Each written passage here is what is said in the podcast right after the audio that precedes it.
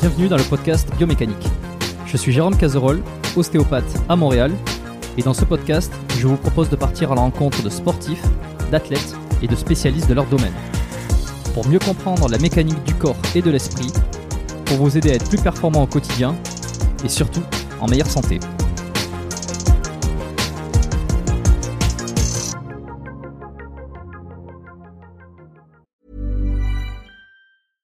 Hiring for your small business? If you're not looking for professionals on LinkedIn, you're looking in the wrong place. That's like looking for your car keys in a fish tank. LinkedIn helps you hire professionals you can't find anywhere else, even those who aren't actively searching for a new job but might be open to the perfect role. In a given month, over 70% of LinkedIn users don't even visit other leading job sites. So start looking in the right place. With LinkedIn, you can hire professionals like a professional. Post your free job on linkedin.com/people slash people today. Avant de démarrer l'épisode, j'ai une excellente nouvelle à vous annoncer. Ça avait été un carton la première fois. J'avais reçu énormément de messages de remerciements. Ils m'avaient fait confiance. Ils ont eu raison. Et moi aussi. Et du coup, on a décidé de réitérer notre collaboration. Alors, vous l'avez compris, Unae est de retour sur le podcast. Et grâce aux nombreuses commandes de la dernière fois, ben, je vous ai encore négocié une super réduction. Et cette semaine, vous avez droit à 15% de réduction sur toute la boutique Unae avec le code biomécanique 15. Et c'est encore une fois de l'inédit. Alors, pour ceux qui étaient complètement passés à côté la dernière fois, Unae, c'est la marque de compléments alimentaires de Julien Vénesson qui fait l'unanimité dans le paysage français actuel dans le domaine de la santé et de la longévité. Ce sont des compléments d'ultra qualité avec des ingrédients de la plus haute pureté et qui sont issus de l'agriculture biologique. Ils ont une charte qualité incroyable et tout est vérifiable sur le site internet. Alors l'été arrive, il est temps de faire le plein de compléments et si vous voulez être au top de votre santé avec les meilleurs produits du marché, eh ben c'est l'occasion rêvée pour le faire. Je vous recommande à titre personnel les oméga 3 en bouteille qui sont considérés comme les plus quali actuellement sur le marché. Si vous voulez améliorer l'aspect de votre peau, la santé de vos articulations et de vos muscles, il y a aussi le collagène éthique qui est issu de poissons sauvages et d'ailleurs qui est en passe de devenir un best-seller chez eux. Euh, Je vous recommande aussi le magnésium Omnimag, hyper important pour le sommeil et la récupération nerveuse et musculaire. Vous avez aussi la vitamine D3 qui avait été un carton la dernière fois et qui est considéré comme beaucoup comme le complément à absolument avoir euh, et qui a un rôle dans quasi toutes les sphères de votre corps. Et puis ils ont aussi plein de nouveautés. Il y a le multivitamine spécial ménopause, il y a le sommeil serein qui est une version améliorée de la mélatonine pour ceux qui ont du mal à bien dormir. Il y a aussi, euh, alors je les ai pas encore testés, mais ça a l'air d'être du lourd. C'est le biotique immunité et le biotique digestion pour booster votre système immunitaire et votre microbiote. Enfin bref, vous allez sur la boutique, vous regardez ce qu'ils proposent, vous vous régalez. C'est sur unae.fr, unae.fr. La dernière fois, vous avez été des centaines à passer commande. Vous avez créé des ruptures de stock sur certains produits. Alors cette fois, bah, traînez pas. Et en plus, je vous rappelle que vous avez 15% de réduction avec le code biomécanique 15. Ils ne font quasi jamais des réductions aussi importantes vu la qualité de leurs produits. Alors c'est le moment d'en profiter. La promotion, c'est cette semaine uniquement. Ça se termine ce dimanche, le 12 mai. Alors profitez-en un max et faites-moi vos retours. Et maintenant, place à l'épisode. Monsieur Jean Hanche, Salut. Oh, ça fait plaisir de te recevoir sur le, sur le podcast. Bah, Une deuxième pareillement pour l'épisode 2, exact. De te revoir ici, c'est c'est cool. Euh, bon, on a eu le temps de discuter, de faire face à quelques galères techniques, Oui, euh, bah pour oui. essayer de mettre tout ça au point. T'as viré le musclé de ton pseudo, tiens. Ah non, c'est l'inverse. J'ai viré euh, Jean. Ah, t'as viré, putain, t'as viré Jean Ange pour garder le musclé autant pour moi. ouais, j'ai inversé le, le truc. Faut faire un style un peu plus Euh, pour- épuré. Est-ce que ouais, pourquoi t'as décidé de faire ça? Est-ce que c'est fait un moment, hein, je crois, euh, déjà avant le... Je sais pas si hein, au premier épisode, j'avais déjà... Non, ouais, je crois que je l'ai fait Euh, par Je après, crois pas. Non, non, je crois après, pas. ouais. C'est plus récent. Ah, ouais. Mm. Non, bah ouais, c'était pour euh, changer, quoi, pour faire un peu plus court. euh, Ça marche, ça marche mieux, souvent les noms de chaînes un peu plus courts, ça fait plus... euh, Mais ça reste Jean. Est-ce qu'il y a quelqu'un qui il y a quelqu'un qui t'a soufflé ça ou pas? Non, non, non. C'était mon idée. En fait, j'y ai pensé euh, très tôt avant de le faire j'y ai réfléchi pendant un moment, quoi. D'accord. Parce que je pense que. Est-ce que tu as eu des retours? Parce que moi j'ai trouvé ça au début, je me suis dit, tiens, c'est bizarre. Pourquoi il change de. Est-ce qu'il y a une stratégie commerciale derrière? Ou euh, Jean Hanche, euh, sachant que c'est vraiment ton identité, tu vois, donc le musclé, je me suis demandé pourquoi t'avais changé ça. Bah, commercial, euh, enfin, si on, si c'est pour faire grandir la chaîne, oui. À ce moment-là, oui, c'était vraiment dans l'optique de toucher un public un peu plus large, quoi. Parfois, Jean le musclé, ça faisait un peu trop. euh, T'en avais beaucoup qui passaient à côté. juste à cause du pseudo, ils se disent ouais, qu'est-ce que je vais apprendre sur une chaîne qui s'appelle comme ça, tu vois? Donc fait de, de devenir le musclé, c'était s'ouvrir un peu à ceux qui euh, ont zappé la chaîne parce que ils se disaient mais qu'est-ce que c'est que ce truc quoi? Et au final ça marche pas mal, hein, c'était un, un, mm. bon choix quand même. Mais au final ça la jonche, enfin je mm. jonche, euh, même si c'est un pseudo, mais euh... tout le monde t'appelle Jean de toute façon, donc euh, c'est moi le oui, premier, bah oui. tu vois donc. sans avoir fait le quand, sans avoir regardé par mon vrai comme par mon vrai prénom ça fait ça fait bizarre donc ah ouais?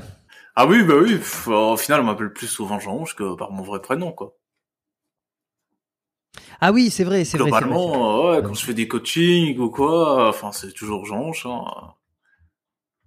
Oui, non, mais c'est vrai, tu, tu m'avais dit, oui, que tu avais pris ce, ce pseudo. Euh, D'ailleurs, je crois que tu m'avais pas dit le, le, le, vrai prénom la dernière fois. Euh... Bon, les gens le, le savent, ouais, non, hein, s'ils cherchent bien sur les sur les forums. Ouais, bah parce que je le garde en privé, quoi. Ah, tu le gardes, tu le gardes euh, un peu secret. Bon. J'avais dit euh, Roger, ou je sais plus Jean Roger. je vois, bah, on part du principe que je m'appelle Jean Roger. Jean Roger. Bon, c'est un peu comme euh, Aiki euh, et son métier. Finalement, il y en a pas, il y en a pas beaucoup, ou même très peu, qui savent exactement ce qu'il fait. Et euh, je trouve ça très très honorable d'ailleurs qu'il en parle pas forcément. Non, mais la vie privée, c'est important. Hein, ça... Ouais. C'est la base euh, Alors pour toi, tu t'es vivre expatrié là, t'es t'es venu en France, tu m'as tu m'as dit ouais ouais, tu m'as dit euh, que t'étais venu ici euh, en parlant de vie privée euh, tu t'entraînes dans une salle de alors t'as ton, ton propre home gym, est-ce que ça, Non, ça oui. été c'est- Enfin, ouais, est-ce que ça a été une décision justement motivée par le fait que t'en avais marre qu'on vienne te, te voir à la salle ou euh, ah non, non, rien à voir. euh, rien à voir? Non, moi, ça m'a toujours plu quand il y en a qui viennent me voir à la salle ou quoi. euh, ça me fait toujours plaisir et puis c'est pas dérangeant, quoi. Mais si j'ai décidé d'aller en home gym, c'était d'un point de vue fiabilité des ouvertures de salles vis-à-vis des mesures restrictives, donc Covid. là maintenant, c'est l'énergie. Donc, bon, je sais pas si c'est comme ça encore au, au- au Canada, mais bon, ici, euh, ça pue quand même. euh. Donc, Non, non, gym, au moins, je sais que je pourrais m'entraîner euh, tout le temps, qu'on pourra pas m'emmerder. Bon, on va discuter un peu de ton home gym après parce que j'ai envie de savoir hein, qu'est-ce que tu as mis en place. euh, alors le pourquoi, bon, on l'a, mais euh, tu sais les objectifs et puis euh, ce que tu as envie d'avoir. Mais Ah bah oui. Est-ce que, Ah, euh, on veut toujours tout avoir. petite- hein. C'est c'est comme une collection. Hein. ouais, surtout si tu te prends comme référence la salle de la salle du temps de Michael Gundy. là. ah bah oui, là, c'est. Voilà, je dirais, il a peut-être un peu de trop, mais bon. Est-ce que tu peux te présenter en quelques mots, juste pour, euh, c'est la tradition. Alors c'est vrai que de temps en Oui, temps bah oui. j'oublie, Euh, mais juste pour voir ce qui a ce qui a changé, comment tu te perçois ou ce que tu as envie de dire de toi euh, depuis notamment la dernière fois où tu étais venu. Bah donc du coup, moi, euh, c'est Jean-Ange le musclé ou le musclé. euh, Enfin, c'est le musclé et Jean-Ange le musclé pour les intimes. Et euh, bah du coup, je fais de la musculation depuis euh, bah, plus de 10 ans maintenant. C'était euh, les, les 10 bougies de muscu. Et bah, je suis arrivé sur YouTube un peu par hasard. Quoi. Au début, c'était juste pour partager des trucs pour déconner et tout. Et puis ça a marché. Et donc, bah me voilà là. euh. Ouais, aujourd'hui tu vends des programmes, c'est ça? Tu vends, euh, t'as commencé, on, on va en parler de ça aussi. Je suis curieux, tu vois. Ah mais bah oui. T'as commencé Ah, et à vendre un ça- peu ça va plus faire de un peu de programmes pub. parce que pendant des années c'est ce que tu faisais pas. Eh ben oui, ça va faire un peu de pub. Si t'as des liens affiliés, n'hésite pas à me les donner. Ah ça, bah je, oui. je pourrais les, je pourrais les rajouter euh, également. Mais euh, ouais, ouais, t'as commencé à faire des programmes, tout ça, chose que tu fais- faisais pas avant. Alors, je sais pas si ça doit être un secret ou pas. Je vais peut-être euh, trahir, euh, comment dire, un secret de Polichinelle.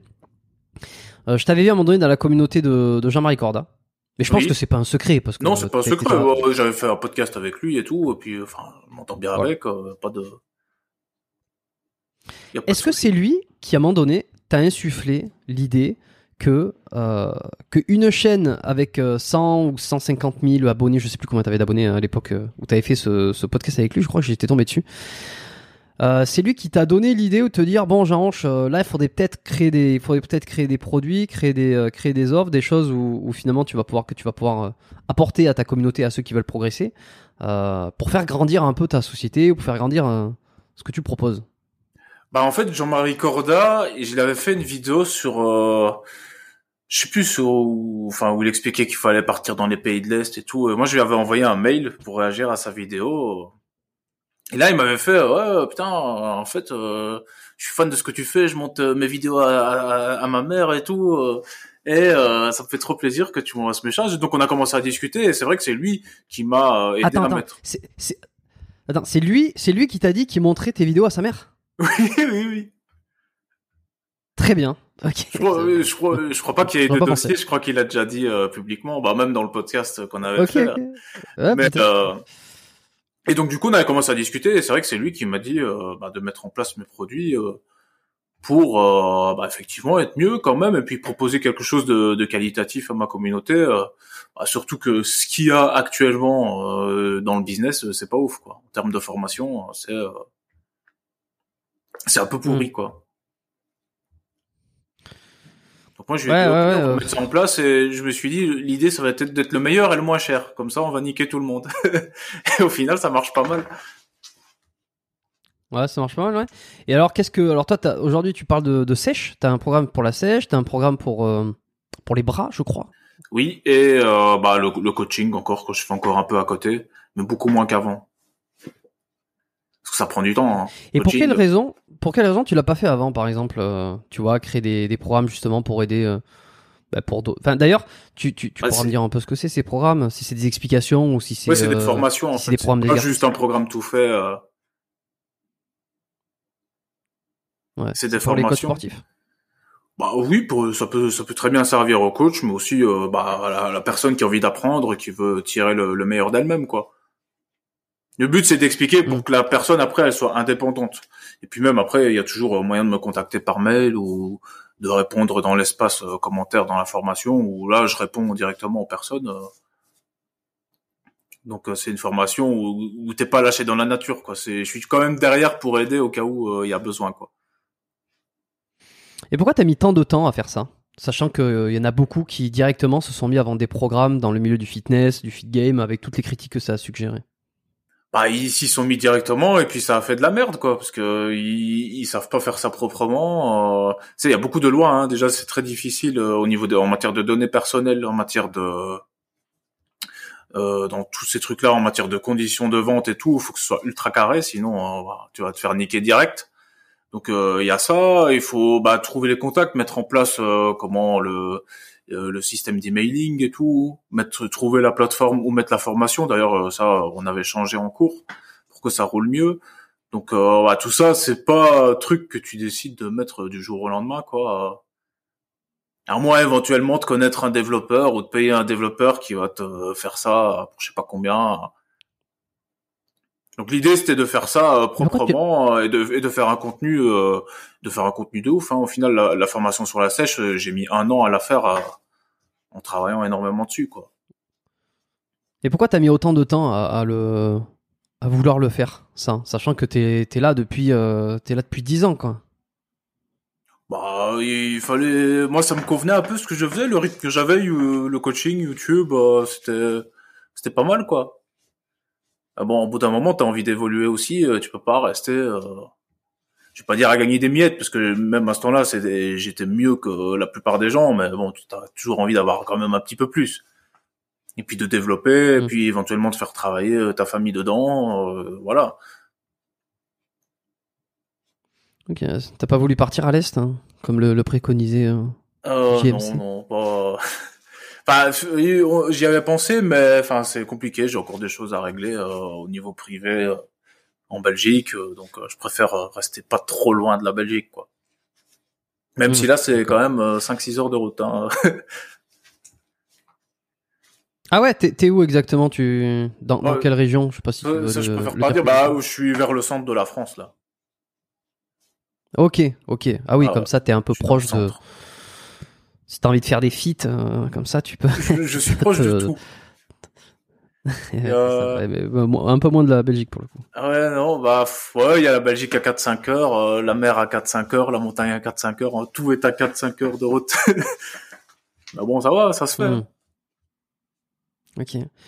Et euh, je sais pas pourquoi je pense à ça parce qu'on parlait de fit. Ça me rappelle le le le le, le fit que t'avais fait avec. euh, je sais pas, c'est plusieurs choses qui me viennent en tête d'un coup avec euh, From Human to God, FCAN, Ah euh, où t'as été quand même euh, le premier au, t'as été celui qui a été aux premières loges lorsqu'il s'est déchiré le pec droit. Euh, Ah oui, oui, oui. Moi, je croyais qu'il déconnait, moi.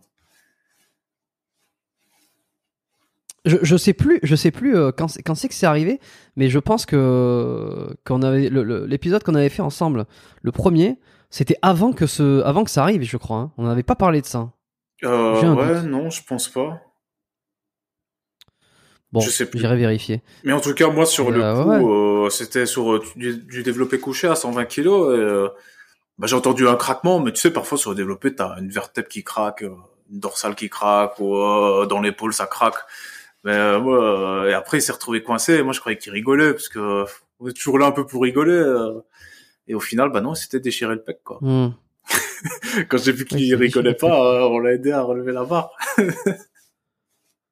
Il s'est bien remis, hein, mais tu vois, pour l'avoir vu récemment sur Oui, des il vidéos, remis, ouais. euh, il, il a vraiment pris en compte le truc euh, dans le sens où euh, il s'entraîne beaucoup plus safe, tu vois, il fait vraiment plus attention. En plus, il, il s'était un peu fait mal au genou aussi. Bah, Donc, là, euh, 120 kilos développé vraiment- couché, c'était une charge qu'il maîtrisait. Hein. C'était pas, on n'est pas, on n'était pas là trop pour boriner, parce que surtout que moi, je, m'étais fait un peu En mal au coude déjà un peu avant. C'était Ouais. les prémices de de ce qui est arrivé par après. Donc, euh, on était là, euh, pas en mode relax, mais enfin, on n'abusait pas quoi. Donc c'est pour ça qu'on était d'autant plus choqués. Eh ouais, non mais c'est ça. Je, suis- en train de regarder les dates là. Euh, le problème c'est que c'est chiant YouTube parce que euh, lorsque tu cliques sur la vidéo, il t'affiche il y a euh, ah non si pardon C'était 25 fin octobre 2020. 2000. Ah oui 2020. Bah si, je pense Oui. qu'on en avait parlé, tu vois. On, Ah en a- bah ouais. on en avait parlé parce qu'on a enregistré. euh, c'était le 22 février 2021 qu'on a fait notre épisode Euh, et c'était en 2020. Putain, ça passe à une vitesse. Ça Ah, passe à une vitesse. J'ai l'impression que c'était il y a il y a il y a, il y a, presque moins il y a moins de deux ans et ça va faire. euh, Ouais, bon, j'ai presque juste, tu me diras. C'était il y a deux ans. Deux ans, deux ans et quelques, quelques semaines. Ouais. Et euh, ouais, ouais, non, le, alors le, le, le, le, le FKN, le, le From Human to God, que, From Human to God, que j'adore. Je sais pas si t'as prévu de refaire des feats avec lui ou quoi. Euh, Ah oui, enfin, euh, on est parti du principe qu'on en faisait un par an, mais comme tu l'as dit, ça passe euh, un par an. Donc, euh, comme tu l'as dit, ça passe super vite. euh, ah, ouais, chaud, exact, quoi. ouais. Mais tu l'as jamais eu en podcast? Moi, j'aimerais, j'aimerais, j'aimerais, j'aimerais le recevoir. Je passe une annonce officielle euh, à Ouais, FKN. mais moi, je je, je vais lui passage-là. demander, je vais lui envoyer un message après. Ouais, ben, ça serait exceptionnel. Et évidemment, tu vois, je le dis à l'avance, mais je veux dire, j'en parlerai avec lui euh, si on échange.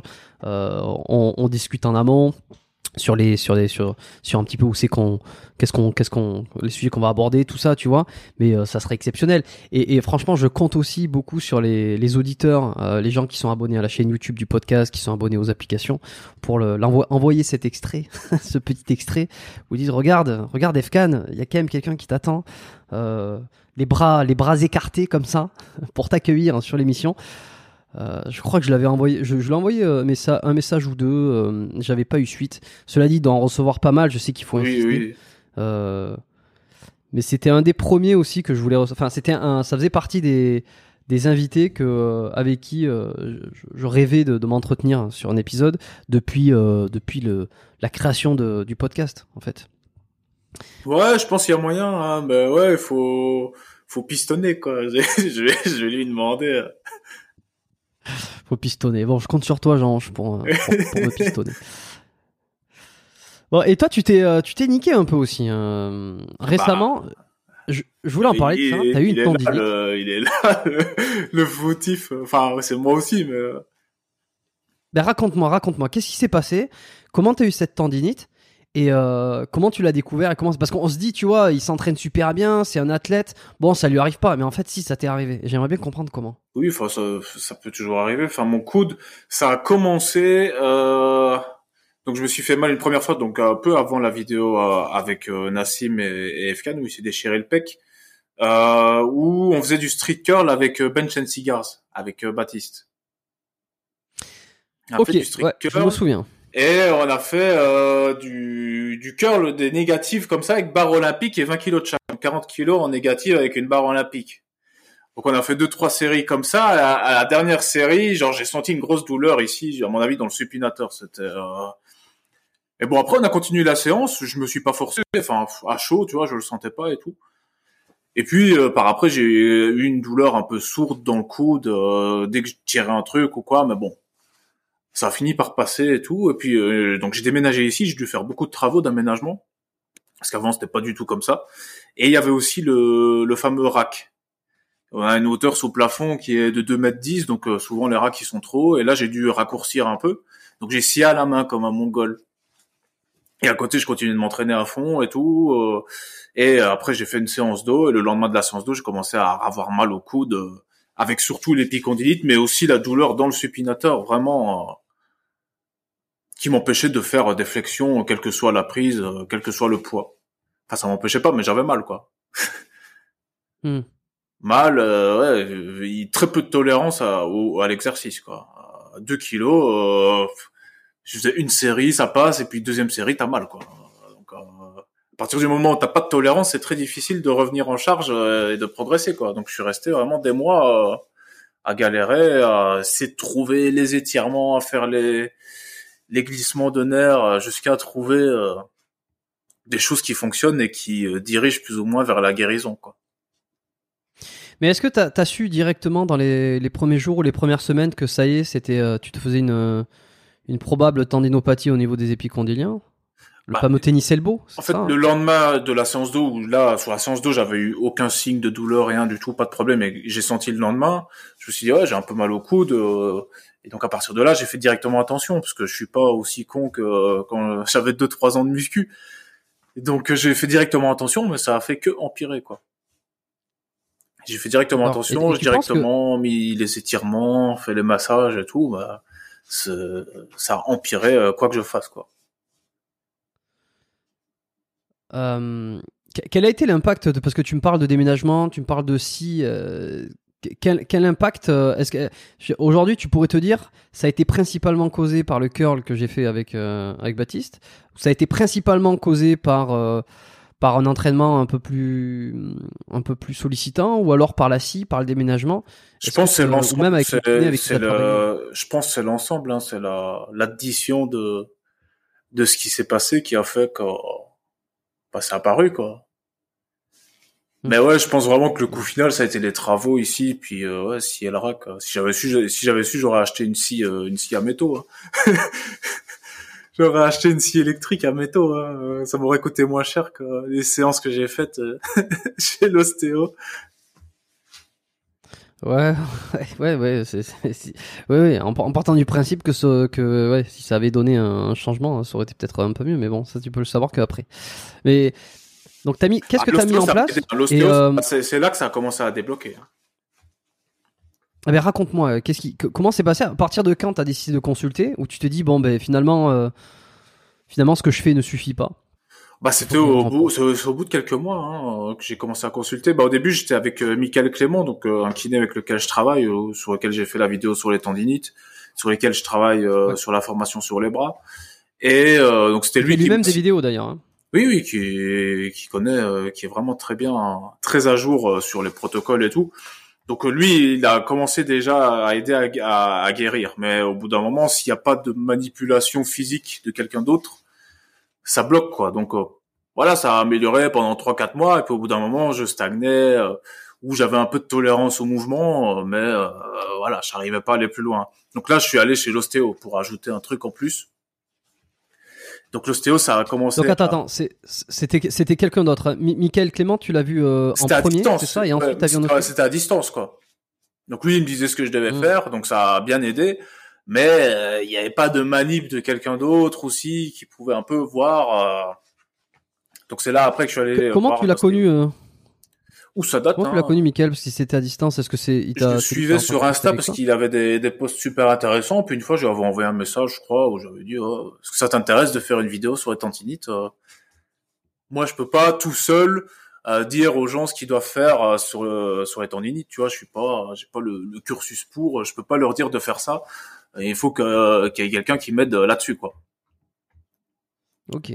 Donc euh, c'est pour ça. euh, bah, là, depuis, on collabore. euh, quelqu'un de, de très fiable. euh, puis qui surtout s'y connaît Tu, très tu bien. l'as vu en vrai? Ah oui, oui, on s'est déjà vu. Oui. Ok.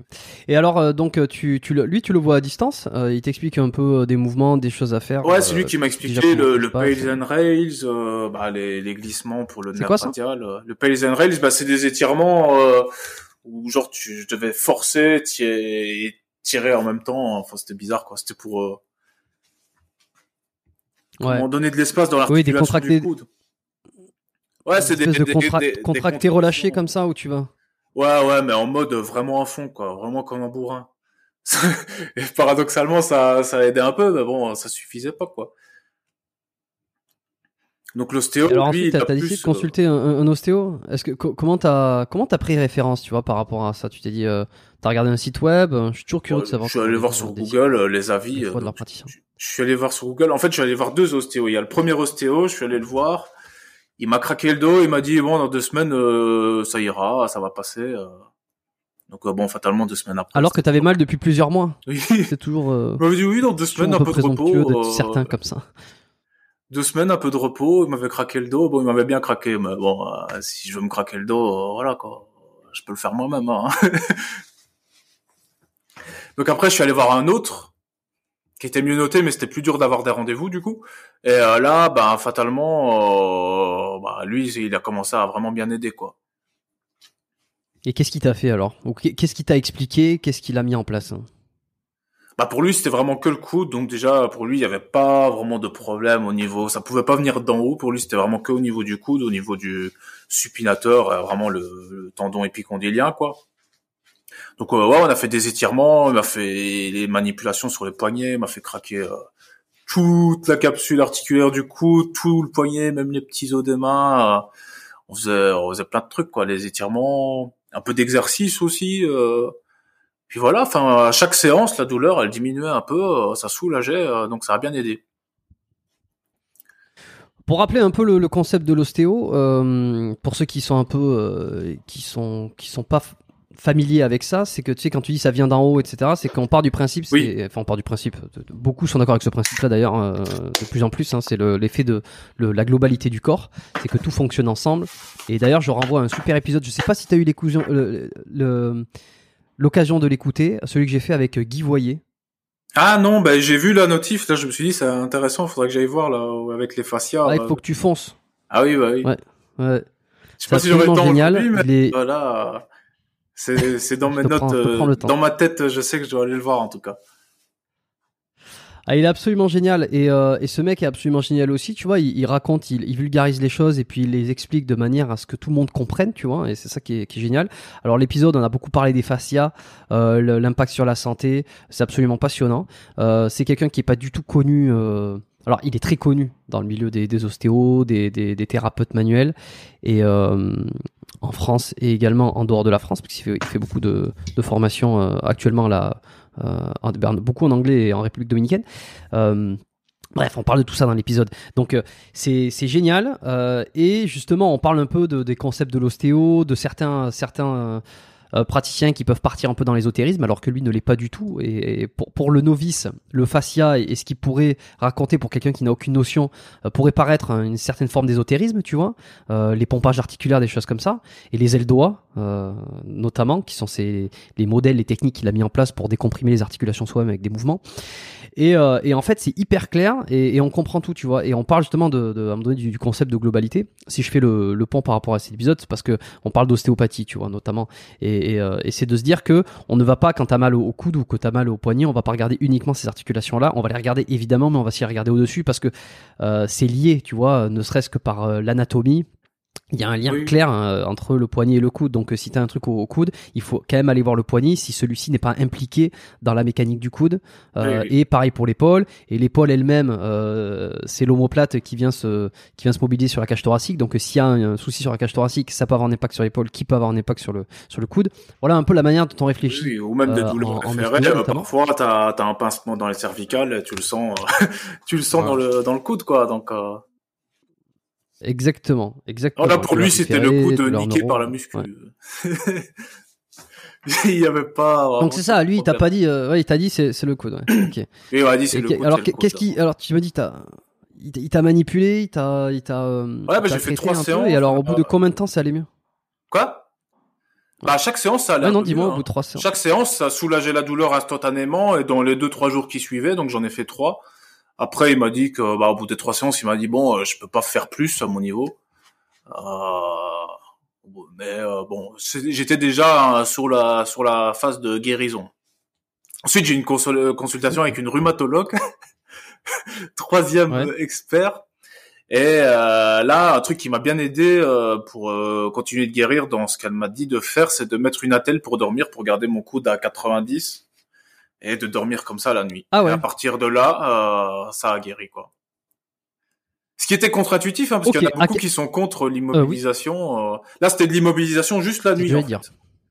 C'était juste la nuit, donc la journée, je pouvais faire ce que je voulais, mais la nuit, immobilisé m'arranger pour pas dormir sur mon bras ou quoi. Et à partir de là, ça a été euh, la pente, euh, la pente finale euh, où j'ai pu vraiment commencer à remettre en charge sur les biceps et tout sans être gêné. Alors ouais, c'est effectivement c'est curieux. Ah bah oui. Elle, t'a expliqué la rhumatologue pourquoi 90 degrés la nuit? Bah non, je sais pas. Elle dit il fallait faire ça. Donc je l'ai fait, ça a marché, hein, franchement j'ai pas ajouté d'autres trucs. Je, vois pas euh, d'autres trucs qui auraient pu débloquer, ou alors la, la, la magie euh, du, du Saint-Esprit. Euh.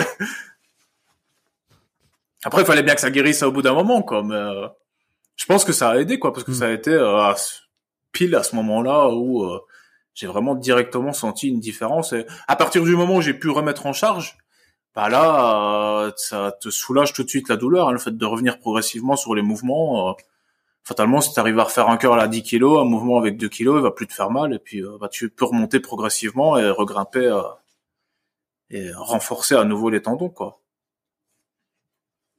Ouais, c'est ce que j'allais te demander justement sur la remise en charge, euh, sur les tendinopathies, c'est ce qui c'est ce qui aujourd'hui fait plus ou moins consensus. Et il y en a un qui, qui propage largement cette parole aussi, c'est Major Mouvement. Je sais pas si tu as entendu parler, mais enfin si, tu as entendu parler forcément, mais mais peut-être des vidéos qu'il fait ou qui où il parle beaucoup de tendinite justement que la, remise en charge progressive va être la clé parce que c'est pas tant une ça serait pas tant une inflammation euh, sur le tendon mais ça serait une réorganisation des fibres et qu'il faudrait euh, euh, redémarrer par peut-être d'abord du statique ensuite de l'isométrique donc faire un mouvement en négatif et ensuite passer en en, en, mouvement global avec en, montant la charge progressivement.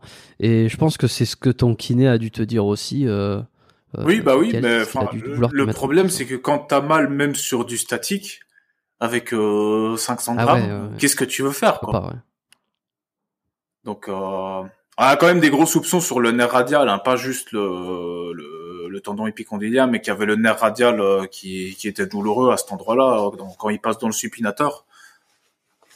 Donc, euh, bon, hmm. bah, là, en tout cas, ça a l'air d'être mieux. Là, je suis au curl, je suis à, je vais pouvoir monter à 15 kilos là. Donc euh, ça fait plaisir. Ok. Donc là, tu, alors ça t'a pris combien? Deux ans finalement pour arriver à. Ah non, pour euh, bah, les... euh, non, la l'épicondylite, je l'ai depuis février. Ah, je l'avais, on va dire. J'ai encore une petite gêne, mais c'est pas. Je sais que je peux pas faire le con encore maintenant. Enfin, quoique, ça m'a pas empêché de faire 235 euh, au soulevé de terre, mais voilà quoi. ça va quoi. Je pars du principe que j'ai encore un euh, sursis, mais que euh, je suis libéré. ouais, ok. Et euh, alors, qu'est-ce que, qu'est-ce que tu recommanderais Qu'est-ce que tu dirais si tu avais un conseil à donner à quelqu'un qui aujourd'hui a une tendinite ou une douleur au niveau du coude, justement, qui ressemble à la tienne, qui s'est développée à peu près dans les mêmes conditions? euh, tu ferais quoi toi pour ça euh, Déjà qu'il faut euh, pas désespérer parce que ouais, je peux te dire qu'au bout d'un moment j'en avais marre. Hein. Je me disais je vais arrêter la muscu, je vais faire du running. Qu'est-ce que tu veux que je fasse si je peux même plus soulever 2 kilos avec mon bras? Et encore, je suis sûr même sur du running, tu sais le, mouvement, j'aurais eu mal. Non, franchement c'était pénible, hein, mais bon. Moi en tout cas j'ai continué l'entraînement. Tout ce que je pouvais faire je le faisais, donc je pouvais faire tout ce qui était développé. Je pouvais faire les triceps à fond, je pouvais faire les jambes évidemment, mollets. Donc euh, j'ai continué à m'entraîner à fond et ça m'a permis, euh, dès que j'ai pu reprendre, euh, remettre en charge progressivement, de reprogresser très rapidement. Alors que si j'avais arrêté pendant plusieurs mois en me disant bah j'ai mal au coude, je peux presque plus rien faire, j'arrête tout, euh, j'aurais pas pu reprogresser aussi vite au retour quoi. Hmm. Donc là, ce qu'il faut quand on a mal, c'est de pouvoir faire faire tout ce qu'on peut faire et puis ben attendre que ça passe de l'autre côté et faire en fonction de ce qu'on peut. Mais parfois quand t'as mal en te brossant les dents au matin, euh, tu vas pas aller euh, après euh, faire même de l'isométrique. Donc c'est très compliqué quoi. Faut un entre deux. Ouais. déjà investir dans du dents électrique Peut-être que ça peut, ça peut te faire moins mal. Oui, c'est vrai. T'as moins de. Ouais, ouais, ou, ou devenir gaucher. ouais, aussi. aussi. Et alors attends, j'ai pas bien compris parce que tu dis que tu t'es fait mal. euh, ça a commencé euh, avec euh, le curl que t'avais fait le. Oui, mais le- ça c'était parti. En fait. C'était parti. Hein. Enfin, c'était parti. Ouais, Ok. à, à 100%. Mais je pense que il y avait toujours un sursis par rapport à ça, quoi. Parce que sur la séance, je, je l'avais bien senti. J'ai eu une douleur sourde pendant un mois dans le coude. Ce qui est bizarre, c'est que j'étais plus sur les développés là. Et après c'est parti, quoi. Parce que ben, remise en charge progressive, à nouveau, on fait attention et puis ça part. Mais euh, je pense que c'est un facteur, comme c'était quelques mois avant, c'est un facteur qui a pas aidé, hein, ça c'est sûr. Faire du curl pupitre tu avec euh, pas 40 mal. kilos et une barre olympique, c'est pas une bonne idée. Non. En unilatéral en plus. Ouais, ouais, surtout si tu l'as jamais fait et que t'es jamais, Bah, euh, bah non, non, que, non. que t'es jamais bon. progressivement et que tu t'es pas entraîné pour ça. Bon, D'ailleurs, il a complètement abandonné l'idée, euh, Baptiste. Alors, je sais pas si c'était blessé ou quoi, mais il voulait faire des compétitions de de, de street curl justement. Ah oui, c'est vrai, oui. Il avait, il avait commencé à montrer un peu son, son, enfin pas son programme, mais il avait commencé à donner quelques informations parce qu'il avait un programme de d'un des, des, des champions qui faisait ça aux États-Unis. Et euh, je crois qu'il a pas donné suite. Bah, Tu sais ce qui s'est passé? je sais pas. euh, Peut-être qu'il va, qu'il va s'y remettre là maintenant qu'il est aux États-Unis officiellement. Parce qu'en fait, Ah ouais, il est euh, parti officiellement? Ouais, ouais, là, il est parti, là. Ah, sur ses stories, il, est, euh, il vit l'American Dream. euh. Pendant que nous, on se demande si, euh, si on a assez de bougies pour euh, s'éclairer cet hiver. Ouais, bah alors moi je t'avoue que je suis pas trop les actualités Ah bah, éco- non, éco- mais- écologiques, écolo-politiques françaises. Euh, et et, et je, je dois dire que j'en entends un peu parler comme ça. Bon, alors je suis abonné à ton compte, je suis pas abonné euh, avec mon, pas avec le compte, euh, le compte du podcast, euh, puisqu'avec le compte du podcast je n'ai qu'un seul abonnement, c'est le, le- moi, perso, le mien. Mais sinon avec mon compte perso, je suis abonné à quelques uns, je regarde un peu et puis je regarde tes stories de temps en temps et euh, peut-être. Je suis au courant parfois de quelques actualités euh, avec les stories que tu que tu. Ah bah oui, parce que moi je balance. Hein. Je suis pas, euh, je suis pas un bisounours comme la, la plupart des influenceurs et qui restent euh, dans leur truc. euh. Ouais. Alors il y en a à qui ça plaît pas. hein. Il y en a qui disent oui, tu devrais parler que de muscu, tu devrais pas parler d'actualité. Euh, je suis désolé, euh, la vie c'est pas que la muscu. euh, c'est pas que la muscu et faire des placements de produits quoi. Au bout d'un moment. hein. C'est quoi tes sources d'informations, par exemple, euh, pour, euh, pour te faire une opinion là-dessus, tu vois? Parce que si moi, admettons, je voulais avoir une opinion sur ce qui se passe, donc euh, au niveau politique, au niveau décision, au niveau décision, au niveau peut-être écologique. alors, j'ai déjà dit des, des contenus que je consomme, comme par exemple Think- Thinkerview, des bouquins que je lis, où j'essaie de, de mourir un peu tout ça. Qu'est-ce que tu, toi, consommes à titre personnel pour te faire un avis? En termes, euh, genre pourquoi pour euh, par rapport à l'écologie ou l'actualité en général. euh Ouais, un petit peu tout. Bah, tout est lié. Hein. C'est que les décisions prises, elles sont souvent, euh, elles sont souvent argumentées par rapport à une, par rapport à un fait, par rapport à une stat, par rapport à une, à une tendance. Bah, il faut regarder un peu tous tous les médias, tout ce qu'il y a à disposition, quoi. Si tu regardes que un média, tu vas avoir des œillères, quoi. Surtout euh, si c'est genre Mm. euh, BFM TV. Bon, BFM, je regarde pas du tout. Alors là, c'est pas. Mais euh, ouais, il faut regarder, il faut regarder plusieurs médias différents et puis ben tirer, euh, tirer les, les tendances générales de ce qui reviennent. euh, tu vois, si t'as si t'as un média qui te dit un truc mais que c'est le seul, euh, c'est c'est pas normal, quoi. Mais toi, est-ce que t'as des, t'as des choses que tu regardes principalement pour te faire une idée? Non, je regarde pas spécialement d'émissions quoi. Je regarde plus les articles sur internet ou quoi.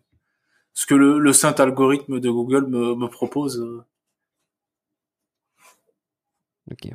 Bon. En général, euh, Euh, bah, il, il s'adapte aussi à ce que tu regardes. Donc, euh, est-ce que c'est pertinent euh, ou est-ce que c'est orienté, mais indirectement orienté Mais bon, euh, oui, ça l'est, ça l'est. For- forcément que ça l'est. si tu veux, je te. ce qu'il te faut, ce qu'il faut, c'est Le suspense. ce qu'il faut, c'est quand même être ouvert sur ce qui se passe, quoi. Quand t'as les les mecs qui coupent des centrales et puis qui deux ans après te disent ah ben euh, on n'a plus d'électricité ah ben merde ah bah oui bah en fait peut-être qu'il fallait pas couper la centrale il n'y a pas besoin de d'aller voir un média super fiable ou de, de lire des livres pour savoir qu'ils ont fait une connerie quoi Bon, et sinon, alors c'est quoi le problème euh, C'est quoi le problème du fit game, tiens? Tiens, le fitness. euh, le problème? ça, ça, ça a vachement. Ouais, ben le problème, les problèmes actuels, qu'est-ce que tu rencontres? Euh, Parce que ça a vachement décliné là hein, depuis quelques années. Euh, Il y en a. Pff, on s'accorde, enfin tous s'accordent à dire que dans le milieu du fitness francophone, les vues euh, sont en dégringolade. Les gens sont plus forcément intéressés par ce truc. Il y a eu le Covid, il y a eu tout ça. Euh, et même entre les, les débats, il y a eu beaucoup de drama, tu vois, ces dernières années. On a vu que ça a été, euh, Mm. ça s'est frité. C'est quoi qu'il en reste pour toi de tout ça? Bah, le feed game, ouais, il y a eu une grosse baisse des vues. euh, il y a eu le post-Covid où ça a augmenté parce qu'il y a eu fatalement un rebond. Après, il y en a eu une chute et on a atteint le, le, le, le fond du panier, euh, je pense, il y a quelques mois. Et là, c'est en train de remonter. Là, si on regarde les stats de, la plupart des youtubeurs, euh, même les anciens du, du fitness et même moi, on voit que les vues euh, recommencent à nouveau à remonter. Donc ouais, il y a peut-être eu une petite lassitude, mais en même temps, les salles n'étaient pas, ne se désemplissaient pas. Donc c'est pas le problème de la mode de la muscu qui est passé, mais je pense qu'il y avait plus assez de, de contenu intéressant. Et euh, bah, c'est ça qui a fait qui a fait perdre des vues quoi. Plus assez On de contenu rend- on- moi, intéressant qui tombe juste après le. Covid où t'as plein de personnes qui veulent reprendre euh, ou s'y remettre. Euh, donc euh, bon bah ah, c'est sûr que et là c'est là c'est en train de remonter là si on regarde les tendances. euh. Qui c'est qui, euh, qui, qui des cartonne en ce moment hein? De quoi? Qui c'est qui cartonne en ce moment, tu vois, sur YouTube dans le dans dans le, le milieu Vraiment, du fitness, de Dans la la musculation muscu, euh, euh, Nassim Saïli en ce moment il est pas mal. Hein. Nassim Saïli il est bien. oui, Nassim, Nassim. Mais il parle, il parle plus que de muscu non plus, tu vois. Là, il parle de muscu, il fait des super feats, euh, des vidéos qui sont très qualitatives. Mais il s'aventure aussi, on en avait parlé dans l'épisode que j'ai fait avec lui. Il s'aventure dans dans d'autres secteurs aussi, tu vois. Il essaye de. De mais il reste quand même euh, de- de- un peu centré sur la muscu plus que Thibaut InShape par exemple où Thibaut InShape lui est parti. euh, Je pense qu'il a fait tous les sujets possibles. euh. Je pense que c'est celui Et qui a fait le plus de sujets euh, de, de tout YouTube, euh, le plus de sujets différents. Ouais, bon, bah, c'est- c'est- aujourd'hui, il en est, un, il en est un, un stade plus d'influenceur euh, global euh, euh, pour la jeunesse que, que uniquement du Oui, sport. oui. Mais il a quand même sa deuxième chaîne. Je sais plus qui me rappelait ça, qu'il avait euh, sa deuxième chaîne, Thibaut InShape Entraînement, Oui, c'est ça. qui oui. était euh, probablement la chaîne muscu euh, numéro 1, quoi, qui avait le plus d'abonnés. euh, donc, euh, c'est que finalement, il se démerde, il se démerde. Mais de ce que, alors, c'est marrant parce que ça va, ça met à bas un peu la théorie que, que j'allais te donner sur le fait que euh, j'ai l'impression que les vidéos qui parlent uniquement de muscu, euh,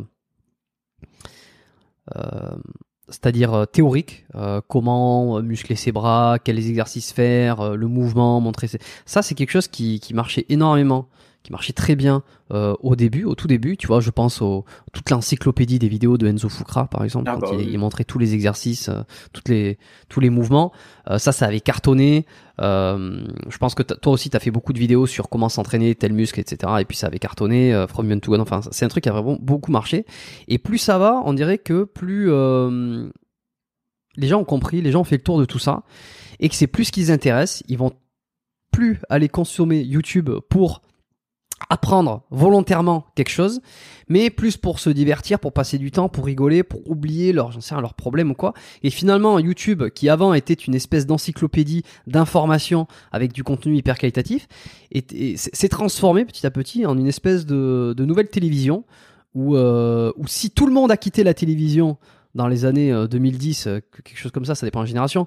Euh, c'est pour cette, on disait, euh, j'ai quitté euh, la télévision parce que c'est que débile, c'est que des trucs débiles, on n'apprend rien. Et sur YouTube, on retrouve enfin du contenu de qualité avec des gens qui expliquent des super trucs et on apprend plein, plein de choses intéressantes.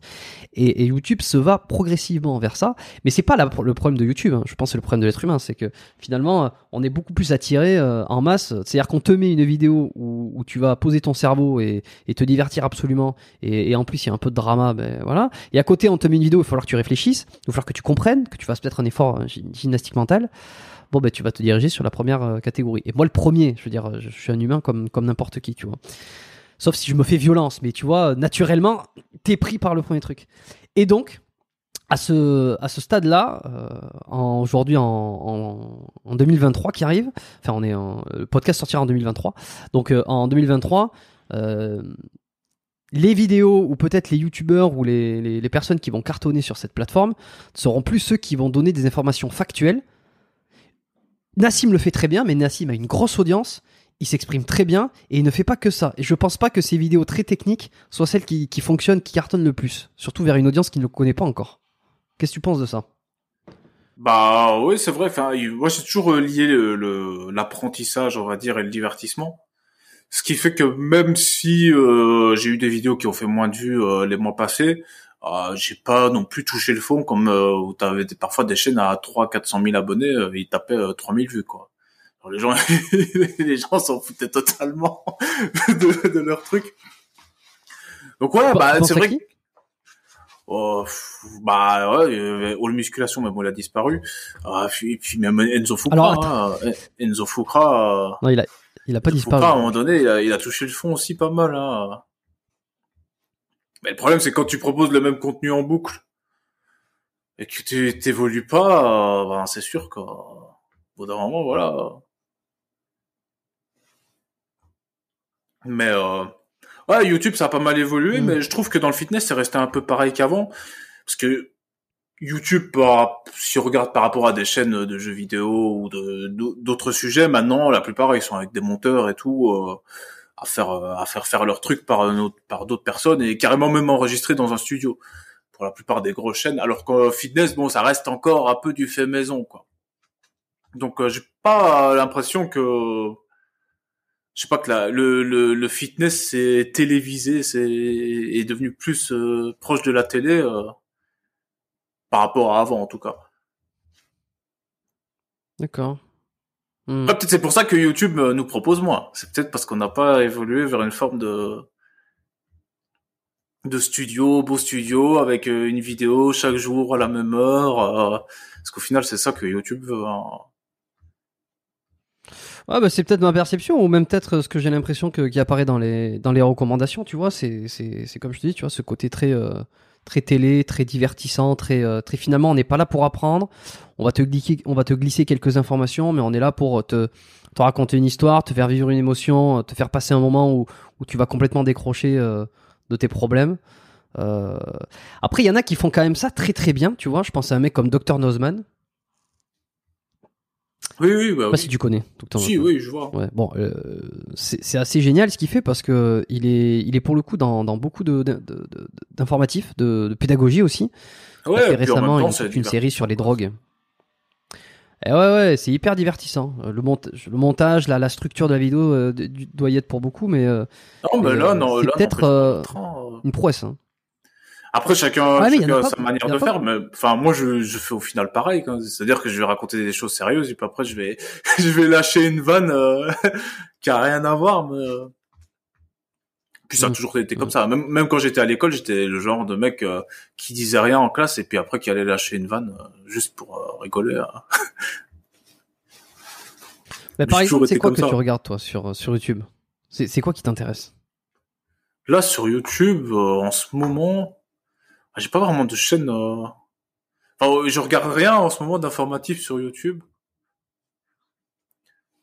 Enfin, là, je regarde un, tutoriel pour euh, apprendre à coder un moteur de jeu en 2D.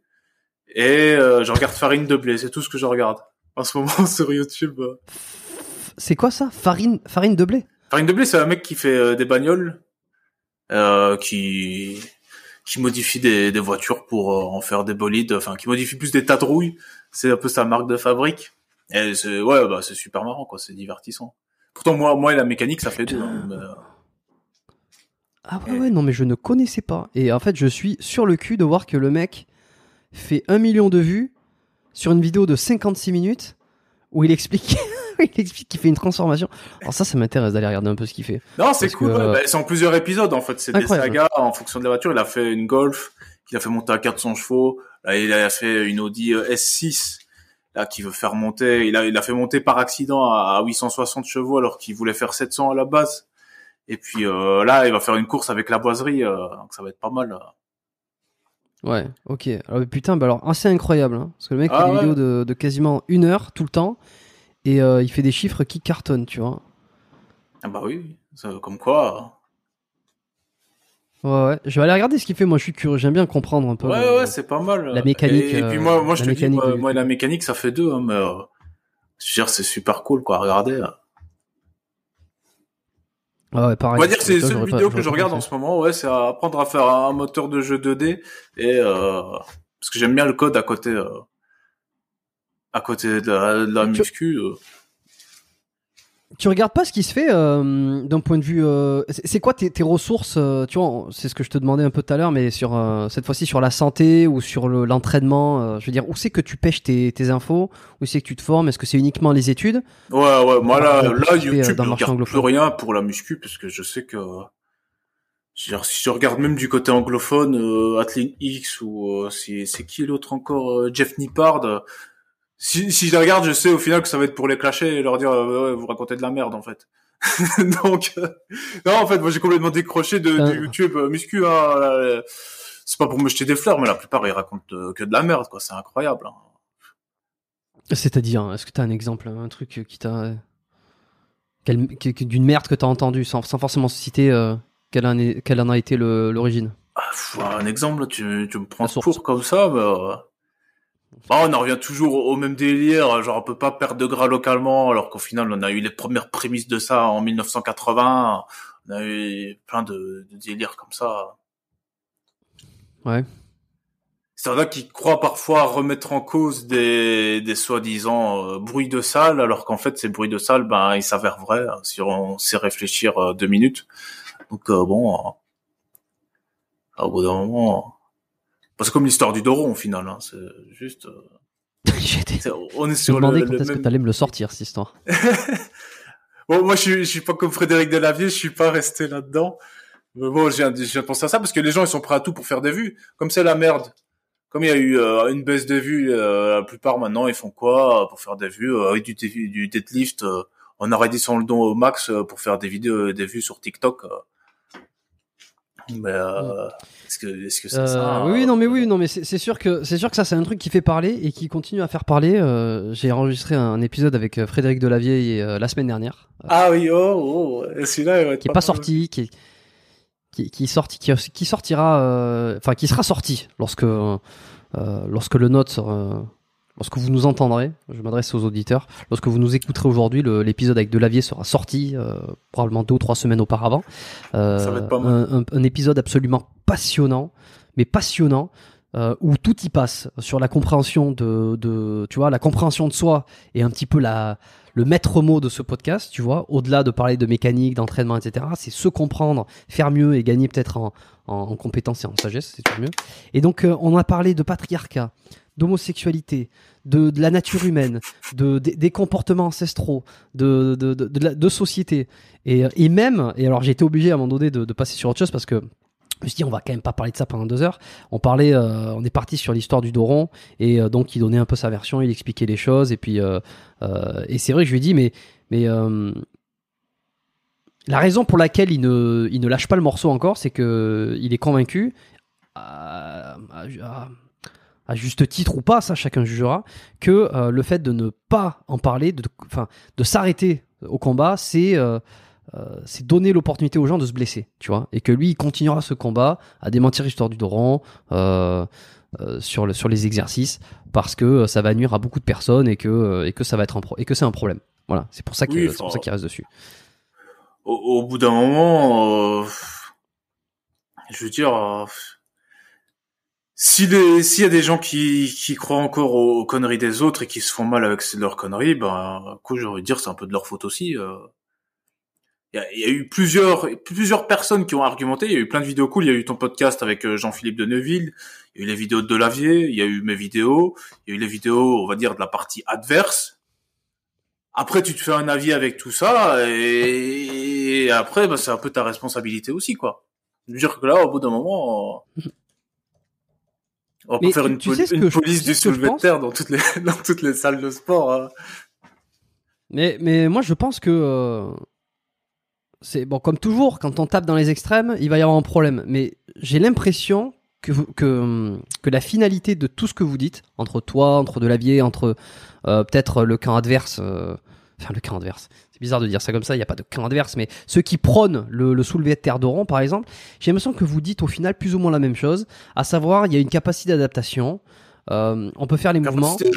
Ce qui va euh, différer- J'ai un peu changé d'avis, mais Mais alors oui, mais ce qui va différer entre entre ceux qui pensent qu'il faut faire le do- de- du dos rond et ceux qui ne faut pas faire du dos rond, c'est euh, la marge d'adaptation. Oui, oui. La marche, moi j'ai l'impression qu'elle est très faible. Hein.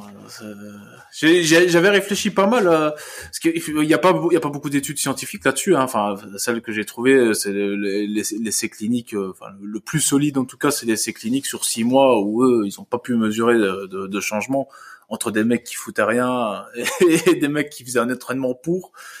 Et euh, ce que je me suis dit, c'est que de toute façon, notre âge, enfin la, la le risque de, retrouver une dégénérescence sur un disque intervertébral, il, est- proportionnel à notre âge, qu'on soit sportif ou pas. Donc au final, quoi qu'on fasse, c'est un tissu qui tend à s'abîmer. Et donc s'il tend à s'abîmer, en fait, c'est qu'il ne tend pas vraiment à s'améliorer. Donc euh, j'ai envie de dire, euh, même avec cette logique-là, euh, au final, le- les adaptations, euh, c'est très très mince, quoi. Ouais, mais alors ça, si on prend si on prend ce principe-là, il est valable pour le corps entier, pour toutes les structures, même les même les muscles, même les tendons, même les articulations, qui de toute façon sont voués à euh, euh, se déstructurer au fur et à mesure. euh, c'est ce qui s'appelle la vieillesse. Sauf que les disques intervertébraux, euh, c'est différent. Déjà, la demi-vie du, du collagène, là, c'est euh, pratiquement 100 ans.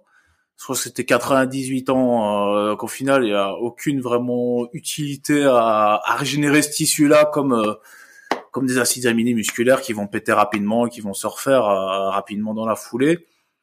On a le fait que c'est moins vascularisé et euh, au final... euh, a très peu de chance. Le seul moment où le disque intervertébral se vascularise, c'est quand il s'est abîmé. C'est quand on a une néovascularisation pour emmener des macrophages et nettoyer, euh, nettoyer toute la merde. Donc, euh, c'est pas un tissu. Moi, je me dis que c'est un truc selon qui toi, pour quelle, pour raison le, le pour cerveau, quelle au raison final, pour- le cerveau, euh, bah, au final, euh, on a un capital de neurones et puis euh, à 20, 25 ans, ça, ça commence à baisser et puis voilà quoi. Je crois ou c'est même dès la naissance. Enfin, c'est pas mon sujet, mais je sais que le, le cerveau c'est un truc qui qui décline tout au long de la vie inexorablement quoi. Mais alors, dans ce cas-là, pour quelle raison tu penses que il il il propose rond sur de la enfin il pense que c'est une bonne chose et que le faire progressivement une adaptation. Qu'est-ce qui les emmène? Alors tu me diras, c'est peut-être, euh, j'aurais peut-être dû regarder, mais j'ai du mal. Encore une fois, je le répète, j'ai du mal avec les vidéos de, de Genfit. J'en ai regardé quelques-unes. J'essaie de regarder un peu les arguments. J'ai du mal avec euh, le ton condescendant, avec la façon dont il s'adresse. Bon, j'ai peut-être un problème maintenant qui est devenu personnel, euh, mais mais j'aimerais comprendre et que tu Bah, me dises toi, pourquoi selon toi. podcast. Je sais pas, on, on verra. euh, on, on verra. Il, il est... non, on, on verra. Il, Je, je- il je a sais son pas. Si tu veux, à partir. Ouais, mais il a un droit de réponse. euh, il a un droit de réponse. euh, je suis d'accord qu'il a un droit de réponse, mais déjà, bon, j'invite à peu près euh, qui je veux. J'essaie quand même d'avoir euh, des invités pour parler de divers sujets, même s'ils sont pas toujours, même si, si certains invités sont en désaccord. Euh, mais bon, bref, j'en ai déjà parlé. euh, j'en ai déjà parlé. Euh, quand il dit que je suis pas compétent, si tu veux, c'est pas, ça me Ah donne bah, pas envie de Lui, l'inviter. lui parler c'est son lui. truc, hein, de laver, il est pas compétent. euh, Et avec qui, Major si tu Mouvement, veux, bon, pas je veux bien, compétent, Scott University, pas compétent. Donc oui, euh, toi, moi, personne n'est compétent. Il y a que lui qui, qui connaît tout. hein. Ça, c'est son truc. euh. Bah, c'est un peu c'est un peu le problème et je pense que il- s'il gagne s'il gagnait en humilité et peut-être en sympathie, il serait davantage euh, un, un peu moins la risée de tout le de tout le fitness euh, parce qu'il y en a quand même énormément qui se qui le qui, qui lui tapent dessus. Euh, Je bah, pense il passe son tout temps à taper sur tout le monde. euh. Et ceux qui Ouais, tapent ouais, bah, dessus, rappelle ceux qui même, tapent euh, pas dessus parce qu'ils ils ont pas envie de le faire publiquement, en privé, ça y va. hein. Ouais ouais non mais c'est moi j'ai jamais eu rien contre lui à titre perso et je n'ai toujours rien contre lui à titre à titre personnel vraiment puisque je ne le connais pas, je ne lui ai jamais parlé. Euh, néanmoins, c'est vrai que ces vidéos, je ne suis pas un grand fan, je l'ai déjà dit, et euh, je ne fais que regarder un petit peu de loin. Quand j'avais vu qu'il avait parlé de dans sa dans sa vidéo, j'avais j'avais un peu regardé le début et puis parce qu'on m'avait dit oula ça clash euh, biomécanique, je dis, pour quelle raison que ça clasherait biomécanique? Je suis une émission de une émission alors à la limite qu'on qu'on qu'on clash l'ensemble de mes Oui, invités ou les thèmes que j'aborde, bon ben ça je veux dire c'est mon choix. Mais il avait euh, dit que t'étais très orienté. Ouais, bah, bah, peut-être. Bah, de toute façon, on est tous plus ou moins orientés. Mais, euh, mais c'est vrai que ça me donne pas une, ça me donne pas une sympathie à l'inviter et à passer un, moment avec lui, tu vois, euh, à discuter. Bon. Et donc, pour toi, pour toi, pour quelle raison, euh, pour quelle raison il pense ça? Pour quelle raison il pense que mettre progressivement jusqu'à 100 kg sur un soulevé de terre de rond, c'est bénéfique? Bah, il pense que le disque intervertébral s'adapte. Qu'est-ce qui l'amène à penser ça? Une étude sur des marqueurs métaboliques. C'est le seul truc. Elle dit quoi exactement cette étude? C'est une étude où c'est encore une fois sur des mecs qui font du de l'aviron en plus, hein, donc c'est même pas c'est même pas sur du soulevé de terre. Donc on a une étude là-dessus où on a des marqueurs métaboliques qui euh, montreraient que ça pourrait correspondre à un développement des disques intervertébraux. C'est marrant qu'il utilise cette vidéo-là parce qu'il avait justement clashé Frédéric Delavier qui s'appuyait sur euh, une étude de marqueurs métaboliques euh, pour l'anabolisme musculaire. Et lui, il avait dit non, ça c'est pas valide parce que c'est des marqueurs métaboliques, ça veut pas dire que le muscle s'adapte. Lui, il utilise une étude euh, sur les disques intervertébraux qui est exactement sur le même principe, mais bon, là c'est bon, ça passe. et euh, donc là-dessus, et puis une vidéo, il y a aussi une étude où ils ont fait des soulevés de terre en statique euh, pour voir s'il y avait plus de contraintes ou pas, et ça changeait pas grand-chose, quoi. Mais euh, oui, en gros, bah du coup, le disque intervertébral s'adapte. Donc, si on y va progressivement, euh, bah, on aura, euh, il s'adaptera et donc on aura moins de, risque de se faire mal puisqu'il sera adapté. Sauf que, bah, les preuves qui s'adaptent, elles sont plutôt masses. Et quand on dit euh, que ça s'adapte même lentement, au final, on voit sur un essai clinique, par exemple, qu'en six mois, on peut même pas constater de différence, quoi. Alors, est-ce que ça met fin à l'adaptation pure et dure, est-ce que ça s'adapte pas? Peut-être que ça s'adapte dans une certaine mesure, mais je pense pas au point qu'on puisse euh, faire euh, sans risque pour tout le monde euh, du deadlift avec 100 kilos d'oron, quoi. Moi, en tout cas, je m'y risquerais pas. Hein. Je fais moi-même du Jefferson curl. Hein. mais je prends 10-15% de mon max au deadlift et je fais des séries longues. Et t'inquiète pas que avec une bonne amplitude, et ouais, même 15-20 reps, ça crame déjà suffisamment bah, tous les érecteurs du rachis. Hein. Hum, hum. Ouais, mais je suis assez, je suis assez pertinent. Enfin, je suis assez aligné avec cette, euh, cette idée-là aussi. Euh. Et c'est vrai que l'épisode que j'ai fait avec Jean-Philippe Deneville m'a quand même, m'a quand même beaucoup euh, aidé à comprendre un peu la mécanique du disque. Et, au-delà de ça, de voir à quel point ça peut s'adapter, jusqu'à quand. Bon, c'est quand même un spécialiste qui a fait, qui a passé un bon bout de temps sur la recherche sur ce truc-là. Et c'est euh, ce que j'avais dit dans ma vidéo. Le mec il a passé sa vie, euh, a passé des années de sa vie là-dessus. Mais non, c'est Guy Je serais tenté, de, je serais tenté davantage de le croire. Oui. oui, parce qu'il fait des, parce que parce qu'il lit des études et et que et que ah, Mais euh, je serais tenté de voilà de il reproché d'avoir d'avoir entre guillemets défendu Raoult alors que enfin je l'ai jamais trop défendu. Le, ce que je disais dans ma vidéo, c'est que oui, entre croire Usul ou Nota Bene sur le Covid, ah non, je suis désolé, moi je préfère croire Raoult. je préfère faire confiance à Raoult. C'était un peu ça le principe de ma vidéo, donc il m'avait repris là-dessus. Et là, on est sur le même principe. C'est entre être euh, entre faire confiance à Jean-Philippe de Neuville et faire confiance à Geek and Fit. Ouais, je préfère euh, Jean-Philippe de Neuville, quoi. C'est pas c'est un peu logique. Mmh. Mmh, mmh. Et puis c'est vrai qu'il qui quand même j'ai l'impression qu'il base énormément, euh, enfin qu'il fait tout son contenu avec un tout un biais négatif, à clash, à, à dénonciation, à debunk. Ce qui n'est pas un et puis c'est une ligne éditoriale. Hein. De toute façon, il a pris ce, ce choix-là. On sait aussi. Alors c'est marrant parce que euh, je, je... avec avec normalement un un biais aussi négatif, aussi dramatique, euh, j'aurais pensé que ça aurait attiré plus de monde, tu vois. Et finalement, pas tant que ça au final, peut-être parce que le, après le, le, contenu est très informatif, il y a beaucoup d'études, etc. Et forcément ça élague, ça élague les gens, tu vois. Donc j'essaie un peu de le défendre hein, euh, sur le fait qu'il fasse, euh, qu'il fasse moins de vues. Donc je suis pas.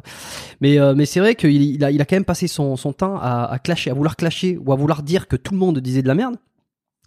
alors je pense qu'il y a des façons de le dire, il y a des façons de le faire, ce qui fait qu'il se met tout le monde à dos. Bon, droit de réponse, droit de réponse, faut pas après s'étonner que le, que, que, le mec soit persona non grata. Tu vois, quand tu passes le, ton temps à dire que lui dit de la merde parce que ça, lui dit de la merde parce que ça, euh, alors peut-être que c'est peut-être que de temps en temps c'est vrai, peut-être que c'est faux, mais tu sais il y a, aussi une manière de le dire, il y a une façon de présenter les choses, euh, parce que lorsque tu lorsque par exemple tu dis tiens lui il dit de la merde, euh, pas euh, ça peut être tiens Nassim Nassim connerie du feed game etc et avec le petit sourire narquois etc ou ou c'est genre bah tiens il dit de la merde et moi j'ai la moi j'ai la j'ai la solution. faut pas oublier que tu t'attaques, c'est comme si tu attaquais directement quelqu'un. Donc forcément que tu ne vas pas être pris en sympathie par cette personne-là, tu vois. Et donc euh, c'est peut-être pour cette raison que personne n'aime. Alors peut-être qu'il se défendra en se disant euh, ouais mais personne m'aime même parce que je dis la vérité et que je mets à mal euh, toutes les conneries qu'ils disent tous. Bon, et eh ben dans ce cas-là, dans Ouais, ce lui, il cas-là, est parti sur ce principe. Tu fais le choix. on est tous des gens qui sont là pour le pognon et puis euh, on veut faire des, on veut dire des, des conneries auxquelles les gens croient pour se faire de l'argent. Alors que, enfin non, en fait, si tu veux durer dans le business, t'as bien intérêt à faire quelque chose qui fonctionne. Comme ça, c'est un client qui reviendra par après. Si tu dis un truc, ça va marcher une fois, bah la personne elle va l'acheter une fois et puis elle reviendra plus parce que ça aura pas marché. Donc quand tu fais un truc, t'as intérêt à ce Mhm. que ça marche. Mhm. On n'a aucun intérêt à raconter de la merde. hein. Alors là, euh, si on veut durer dans le temps, aucun intérêt. Non, et puis bon, des, des fois, à la limite, ça peut être, euh, ça, ça peut être par euh, involontaire, tu vois, de dire une connerie, de dire un truc Ah, qui est ça pas arrive hein, de, véridique. de- de se Mais- euh. Oui, de, de se tromper, tu vois. Mais, mais vouloir toujours aller taper euh, les gens, toujours aller dénoncer, toujours aller montrer qu'ils ont dit n'importe quoi, qu'ils ont dit des trucs, enfin, c'est. Je, comprends en la ligne. trompant de aussi se mettre final. un peu. euh. Parce que Bon, ben, voilà, son c'est cas. vrai. ouais, Mais tu vois, de, de se mettre, de se mettre tout le monde à dos, c'est pas la meilleure, fa- c'est pas la meilleure façon, à mon avis, d'être ensuite invité justement dans des émissions euh, comme la mienne. Tu vois, je reviens sur ça euh, pour venir s'exprimer. Quand t'as dit de cette émission ou de son animateur qu'il était soi-disant euh, qu'il ne savait rien, alors que il, ne- enfin, il connaît absolument rien sur moi. Ce que je pense, c'est que je suis pas là pour donner mon avis. hein. Alors c'est sûr que des fois, mon avis, il se transmet à travers ce qu'on dit parce que c'est mon podcast. Mais c'est mon, objectif aussi, c'est essayer de comprendre des choses et de poser des questions, plus que d'étaler ma science. Chose qu'il sait très bien faire. Euh, donc, euh, donc voilà, faut faut pas s'étonner de ça non plus. Mais je pense qu'il s'en branle. Je pense qu'il s'en branle et euh, il, il a pas besoin de, moi pour venir s'exprimer. Il peut le faire sur sa chaîne de toute façon. Donc son droit de réponse, il peut l'avoir, hein, il peut l'avoir tout seul. Mais mais voilà, non. Après, c'est intéressant de voir un petit peu ce qui se dit d'un côté, de l'autre, essayer de comprendre. et puis à qui tu vas accorder de la confiance, à qui tu vas accorder ton certaines sources de crédibilité. Tu vois. Mais to- toi, à part ça, t'as pas de problème. À part ça, euh, dans, dans quel sens? À part cette histoire. à Ah non, part j'ai cette pas- histoire de Doron. T'as pas Ouais, non, là, ça va, c'est- tranquille. Bon, après, euh, ouais, maintenant, je suis moins rentre dedans aussi au niveau des dramas. D'une part, parce que il y a beaucoup de personnes qui m'ont reproché euh, de dire oui, Jean, tu fais plus de drama comme avant et tout. Pas oublier que quand j'ai fait les, les vidéos où je clashais de manière frontale les gens, j'avais une très petite communauté au final. On était même pas 5000 abonnés et euh, ça a grimpé par après au final. Ça a explosé par après, après que j'ai fait toutes les vidéos. La plupart des vidéos clash les plus violentes, elles étaient faites quand j'avais une petite communauté. Maintenant, si je fais pareil avec 200 000, je, je vais déjà euh, vachement mettre dans le mal la personne euh, à qui je vais faire ça.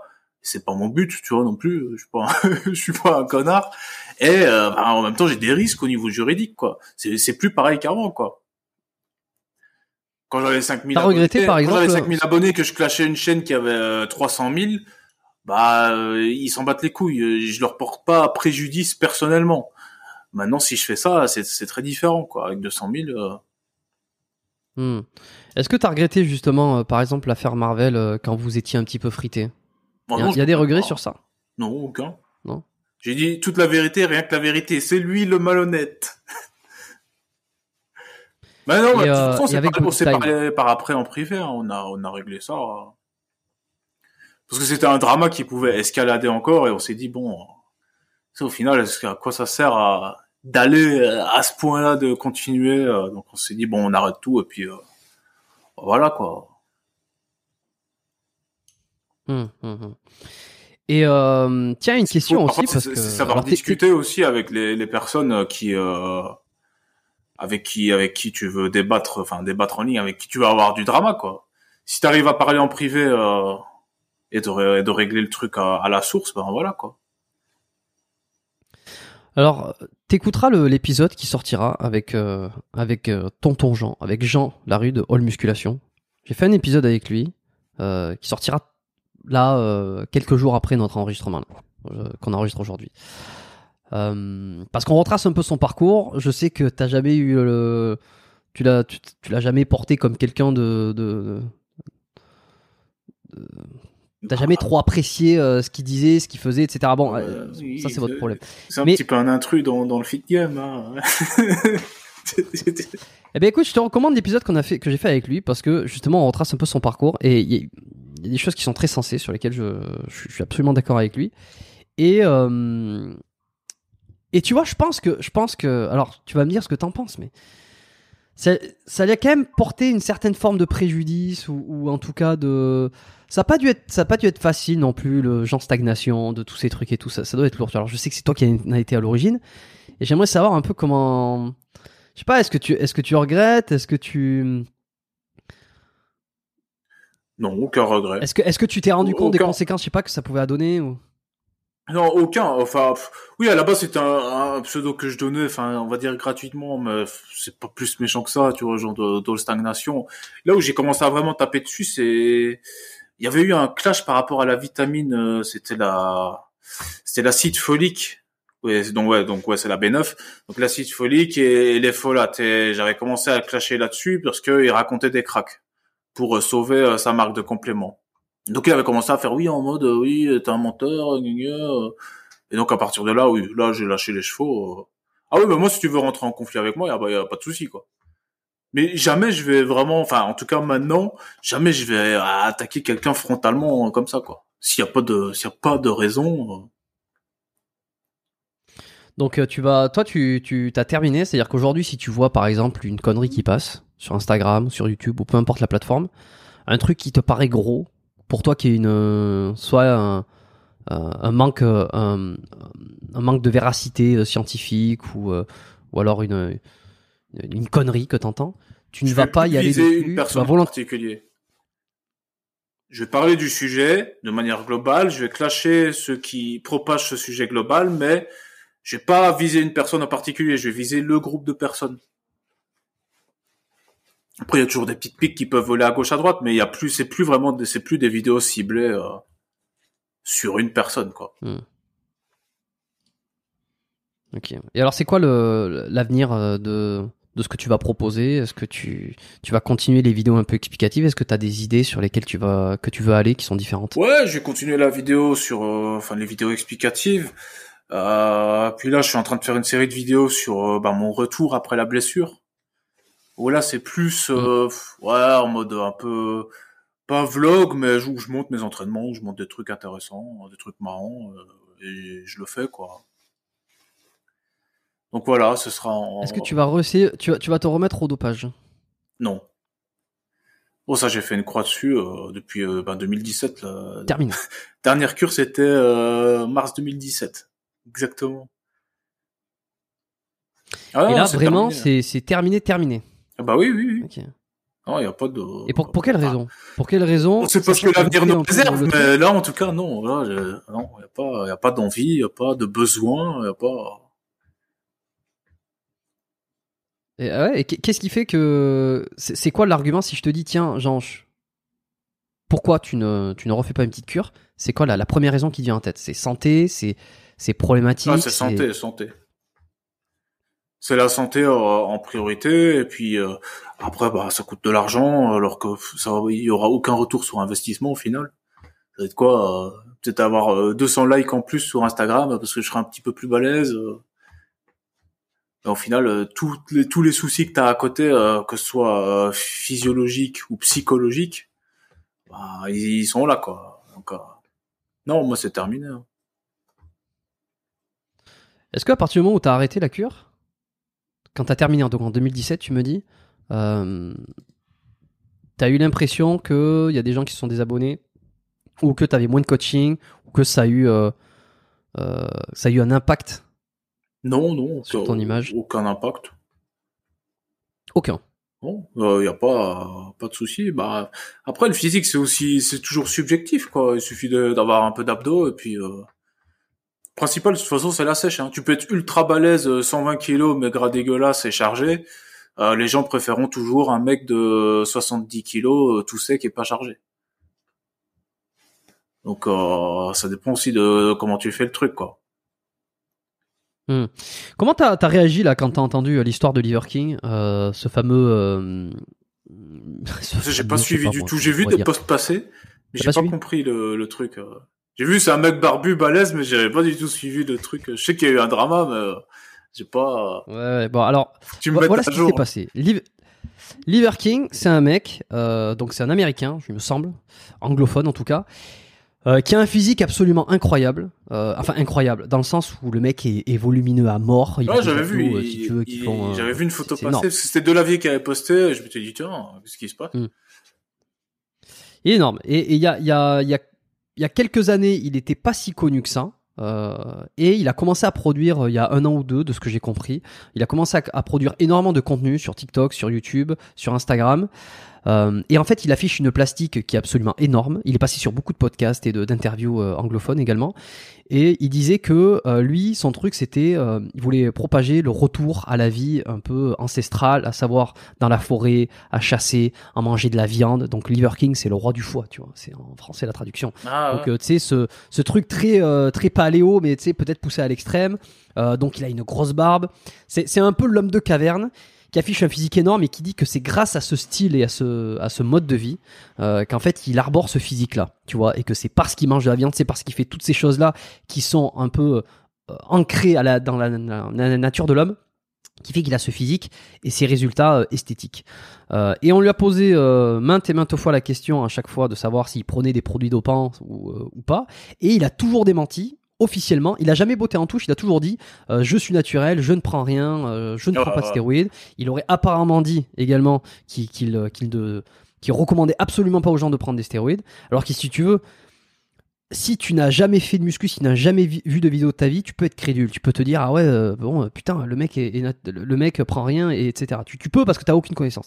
À partir du moment où tu fais un peu, t'as regardé deux trois vidéos, peut-être de Jean-Ange d'ailleurs, ou d'autres vidéos de, de personnes qui font soit des dénonciations, soit où tu vois les différents physiques, il n'y a absolument pas le moindre doute que euh, ce type prenait des produits dopants. Tu ne peux pas avoir ce physique. C'est impossible euh, sans utiliser euh, de, le dopage, ou euh, de, de stéroïdes ou, ou autres hormones exogènes. Et donc il s'est toujours proclamé naturel. Tout le monde savait dans le milieu plus ou moins que c'était pas possible, mais lui il continuait, puis il avait beaucoup de business à côté forcément parce qu'il vendait des compléments, je croyais, je crois, il vend, il, vend plein d'autres choses. Donc forcément ça alimente, tu vois. Et c'est Derek de euh, No Plates, euh, no, euh, no More Plates, euh, No More Dates, je crois, c'est de la chaîne YouTube. C'est un, c'est un mec en fait qui a, qui tient apparemment une clinique euh, ou qui tient ou qui travaille dans une clinique de d'hormo- d'hormonothérapie, tu vois, pour les TRT, pour les choses comme ça. Ah ouais. Euh, ouais. euh, et en fait, qui tient une chaîne YouTube euh, qui s'appelle donc No More Plate, No More Date. Je, j'ai pas encore écouté l'épisode parce qu'il est passé chez Joe Rogan et justement il en parle longuement de tout ça. Et en fait, il a exposé euh, Liver King parce que il a montré des emails que Liver King a échangé avec lui-même sur justement, c'était Liver King qui disait voici ce que je prends, voici mon protocole. Est-ce que qu'est-ce que je pourrais faire de mieux pour améliorer certaines choses, etc., etc. Parce qu'apparemment dans la clinique ils sont professionnels. C'est des pros là-dessus. Et normalement, il y a un système de confi- confidentialité. Et Ah donc, ouais. Derek a, a- a trahi le, le secret professionnel en montrant en vidéo les messages de Liver King qui disaient tout ce qu'il prenait et qui voulait des conseils, etc., etc. Donc, en fait, il a, voilà, il a révélé Ah ouais, euh, au grand il a public. balancé, donc, bon, tout le monde euh, se met un peu dans la... Il a balancé. ah. Tout le monde, non, voilà, non, tout le monde est un peu mouillé parce qu'il y en a un qui balance et puis il y en a un autre, il y, en a un qui est, qui est, euh, voilà, qui, qui est, qui, qui, En qui est révélé, qui, couilles, qui hein. se fait révéler au grand public. Et l'autre, euh, et l'autre finalement qui trahit le secret professionnel. Bon, bref, chacun, euh, chacun a peut-être quelque chose à perdre. Euh, mais voilà le Non, truc. bah ouais, Et il, donc, il, il a des vraies ouais, couilles parce que sujet qui a rien à voir, hein, c'est juste une petite parenthèse.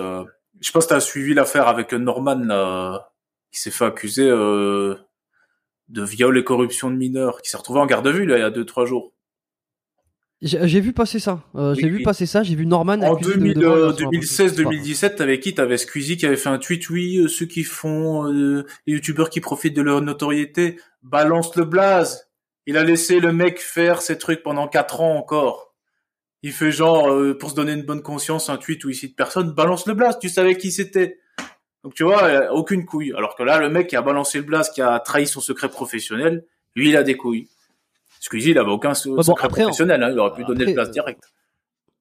Oui, non, mais après, on sait pas. C'est des accusations. On sait pas si au final il sera, il sera Oh non, non, coupable. non. euh. Il, y a- il y a eu des, euh, il y a eu la, une vidéo de Roi des rats avec euh, des témoignages, c'est chaud. hein. c'est chaud, hein, c'est pas du gamin. Bon, bah écoute, j'ai regardé, tiens, si j'ai- Ouais, enfin rien à voir, mais c'est pour dire que voilà, enfin, mais. j'aime pas ceux qui font des insinuations, qui connaissent un dossier mais qui le, le, qui le balancent pas quand c'est un truc grave, évidemment. Donc là, ouais, il a bien fait. Bon, alors, bah, bah, euh, il a bien fait. Le truc, c'est que, euh, comme, alors c'était parce que j'avais vu, je crois que c'était euh, Jamcore qui en parlait de ça dans une de ses vidéos où il parlait de ce, truc-là. La problématique de ça, c'est que Derek, euh, ce mec-là, qui, à qui on faisait confiance par rapport à, son, business, à sa, à sa, à la confi- confidentialité qu'il mettait dans les échanges avec, avec ses clients. Le problème, c'est que plus personne va lui faire confiance maintenant. Bah oui, bah bon. Ouais, c'est, ouais, enfin. Je sais pas quel point. Non, mais alors je dis pas que c'est bien ou que c'est mal. était hein. pas obligé, il était pas obligé de ce balancer, quoi. Mais bon, enfin, il l'a fait, c'est tout à son honneur. Ouais, bah ça, chacun jugera son, son, selon son, son degré de morale. Est-ce qu'il faut balancer? Est-ce qu'il- est-ce que c'est parce que je, je sais pas, il va peut-être être euh, avoir des soucis avec la justice justement pour avoir trahi ce secret euh, professionnel. Ah oui, enfin. Euh, je sais pas à quel point ça peut être euh, problématique. Mais euh, ouais, ouais, ce qui fait que ça amène, euh, ça amène au fait que, euh, pense. qu'il y a peut-être de plus en plus de gens qui sont qui peuvent de moins en moins raconter des conneries sur leur prise de produit ou pas. Tu vois? Et c'était là où je ouais. c'est pour ça que je voulais euh, je voulais avoir ton avis sur ça, tu vois parce que quand tu m'as dit que j'ai eu t'as eu aucune perte d'abonnés ou aucune différence sur Ouais, non, sur tes réseaux, franchement, sur ton business depuis que t'as arrêté alors qu'il y en a encore beaucoup aujourd'hui qui prennent des produits et qui le et qui le disent pas et qui le disent pas ou qui même se programment naturel. Bon, pas trop en France, mais beaucoup aux États-Unis. Ah, ouais. Non, mais t'as pas besoin, euh, t'as pas besoin de, de faire 10 kilos de plus et de te niquer ta santé euh, pour avoir des abonnés. hein. De toute façon, si de base t'es pas balèze, tu seras pas spécialement mieux en étant chargé. Ceux qui sont ultra balèzes en étant chargés, c'est ceux qui sont déjà euh, bien balèzes de base, quoi. Donc, euh, si t'es déjà bien balèze de base, t'es largement au-dessus de 99,9% de la population. Donc, au final, t'as pas vraiment besoin, quoi. Moi, si je l'ai fait, euh, c'est pas, c'est pas pour euh, pour gagner des abonnés. Je me suis pas dit je vais me charger pour gagner des abonnés, rien à voir. Moi, c'était pour faire euh, de la compétition, euh, aussi par curiosité. Faut être honnête. Je, je voulais tester des stéros. Mais je, à aucun moment je me suis dit ouais, je vais avoir plus d'abonnés parce que je ferai 10 kilos de plus. Ça a rien à voir. Ma chaîne elle était en train d'exploser euh, bien avant, euh, bien avant que je me charge. Donc euh, ça, ça aurait rien changé quoi. Et justement, j'aurais peut-être été, Eh oui, si je m'étais que- pas chargé, j'aurais été peut-être été plus stable psychologiquement. et J'aurais peut-être mieux géré la période où ma chaîne grimpait vraiment et peut-être que j'aurais été mieux maintenant quoi. Parce que faut pas oublier les effets psychologiques Mm. aussi, hein, où t'es moins. Moi, comme j'ai dit, la, me- le meilleur, la, la meilleure façon de de décrire euh, l'état euh, qu'on dans lequel on est quand on prend de la testo, c'est une crise d'adolescence quoi. Sauf qu'une crise d'adolescence euh, quand t'as 25 ans, c'est pas normal. Alors imagine ceux qui sont chargés à 40 ans. euh, être en crise de- d'adolescence à 40 ans, euh, tu peux pas avoir une vie normale quoi. Hmm. Donc euh. C'est- quoi le, le pire, ton pire souvenir sur ça? Sur la prise des produits? Ouais. Ouais, je dirais l'acné. Ça, l'acné, c'était casse-couille. Hein. Ça, à ma deuxième cure, j'ai eu une grosse poussée d'acné de ouf. Et, euh, donc c'était en 2016, début 2016. Et euh, ouais, c'était chaud. hein. Pas mal de, pas mal de pustules. Hein. C'était dégueulasse. Hmm. Ça, c'est vraiment, Est-ce ça, c'est vraiment penses- l'effet secondaire que j'ai eu. Euh, bah, qui a quelque part ruiné mon physique, hein, parce qu'au final, euh, t'as beau être super musclé, euh, si t'es couvert de boutons sur les épaules, euh, pas ouf quoi. Et J'avais, j'avais des petites épaules sur les épaules. Hmm. Des petites épaules sur les épaules. J'avais des petits deltoïdes rouges sur mes, sur mes deltos. Ah ouais, c'était pas ouf. Heureusement, là, c'est Ouais, parti. J'ai presque pas de cicatrices. J'ai une bonne, euh, j'ai une bonne peau. Ah, putain, j'ai de la chance.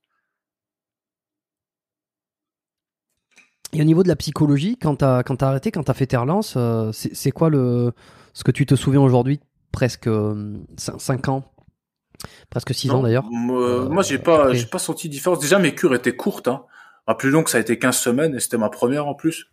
Euh, et euh, en plus, c'était pour de la compétition. Donc, quand tu sors de la compétition, tu reprends la diète et euh, donc tu peux remanger plus. Donc, je sentais pas trop, je sentais pas de fonte musculaire ou de perte de force parce que c'était compensé par le fait que euh, j'étais à nouveau en prise de masse, euh, on va dire entre guillemets.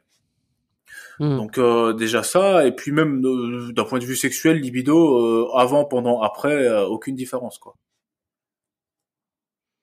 J'avais fait Ouais, euh, plutôt, plutôt bien après, à- ça, après mes cures, j'avais fait une- euh, des tests de testostérone, et en fait, euh, ou un mois après la cure, c'était redevenu normal quoi, avec euh, plus aucune trace de produit évidemment. Donc euh, genre euh, quand tu fais des cures Comment t'avais fait cette relance là? Et, euh, pas de relance. t'as pas besoin Pas de relance, c'est-à-dire que t'as arrêté. T'as pas, besoin- t'as pas besoin de relance.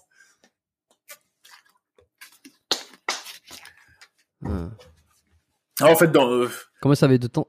dans, dans le milieu, oui, il y en a beaucoup qui croient en, en, en la relance, mais euh, c'est pas. euh, Les, les vrais professionnels, euh, ils, ils font pas de relance au final. Enfin, il y a une manière de gérer les hormones dont- sur laquelle je vais pas m'étaler parce que c'est euh, c'est pas un sujet euh, sur lequel on peut vraiment parler, mais il y a une manière de finir sa cure de testostérone de manière à avoir un rebond en testostérone naturel par après, en fait, sans avoir besoin de s'envoyer des, des produits pour euh, des femmes qui ont le cancer du sein.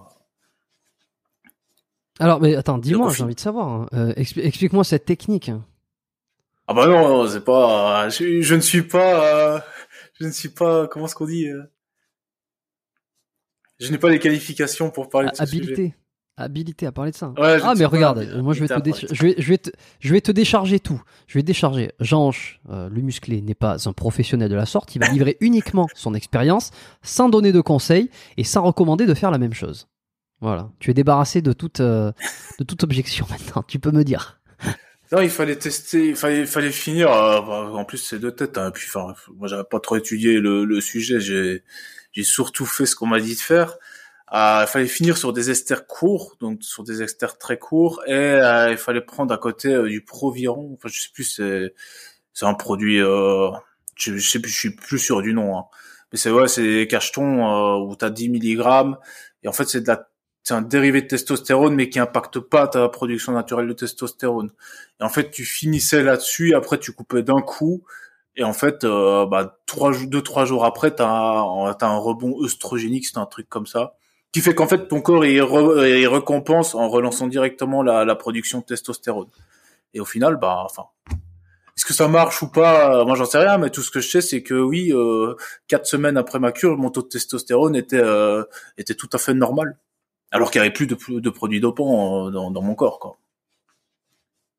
Mhm, ok, bon, bah écoute. Après, ce qui peut jouer Laurent, aussi, c'est le fait que mec- si, tu, si tu passes par là, dis- dis-nous si, euh, si c'est. Ah, mais, euh, je, je décline toute responsabilité, hein, c'est peut-être du bullshit. Non, non, non, mais, mais sans dire que ça soit. Oui, oui, non, mais voilà, mais c'est ça, mais il nous dit peut-être qu'il me- il m'enverra un message s'il tombe sur le passage.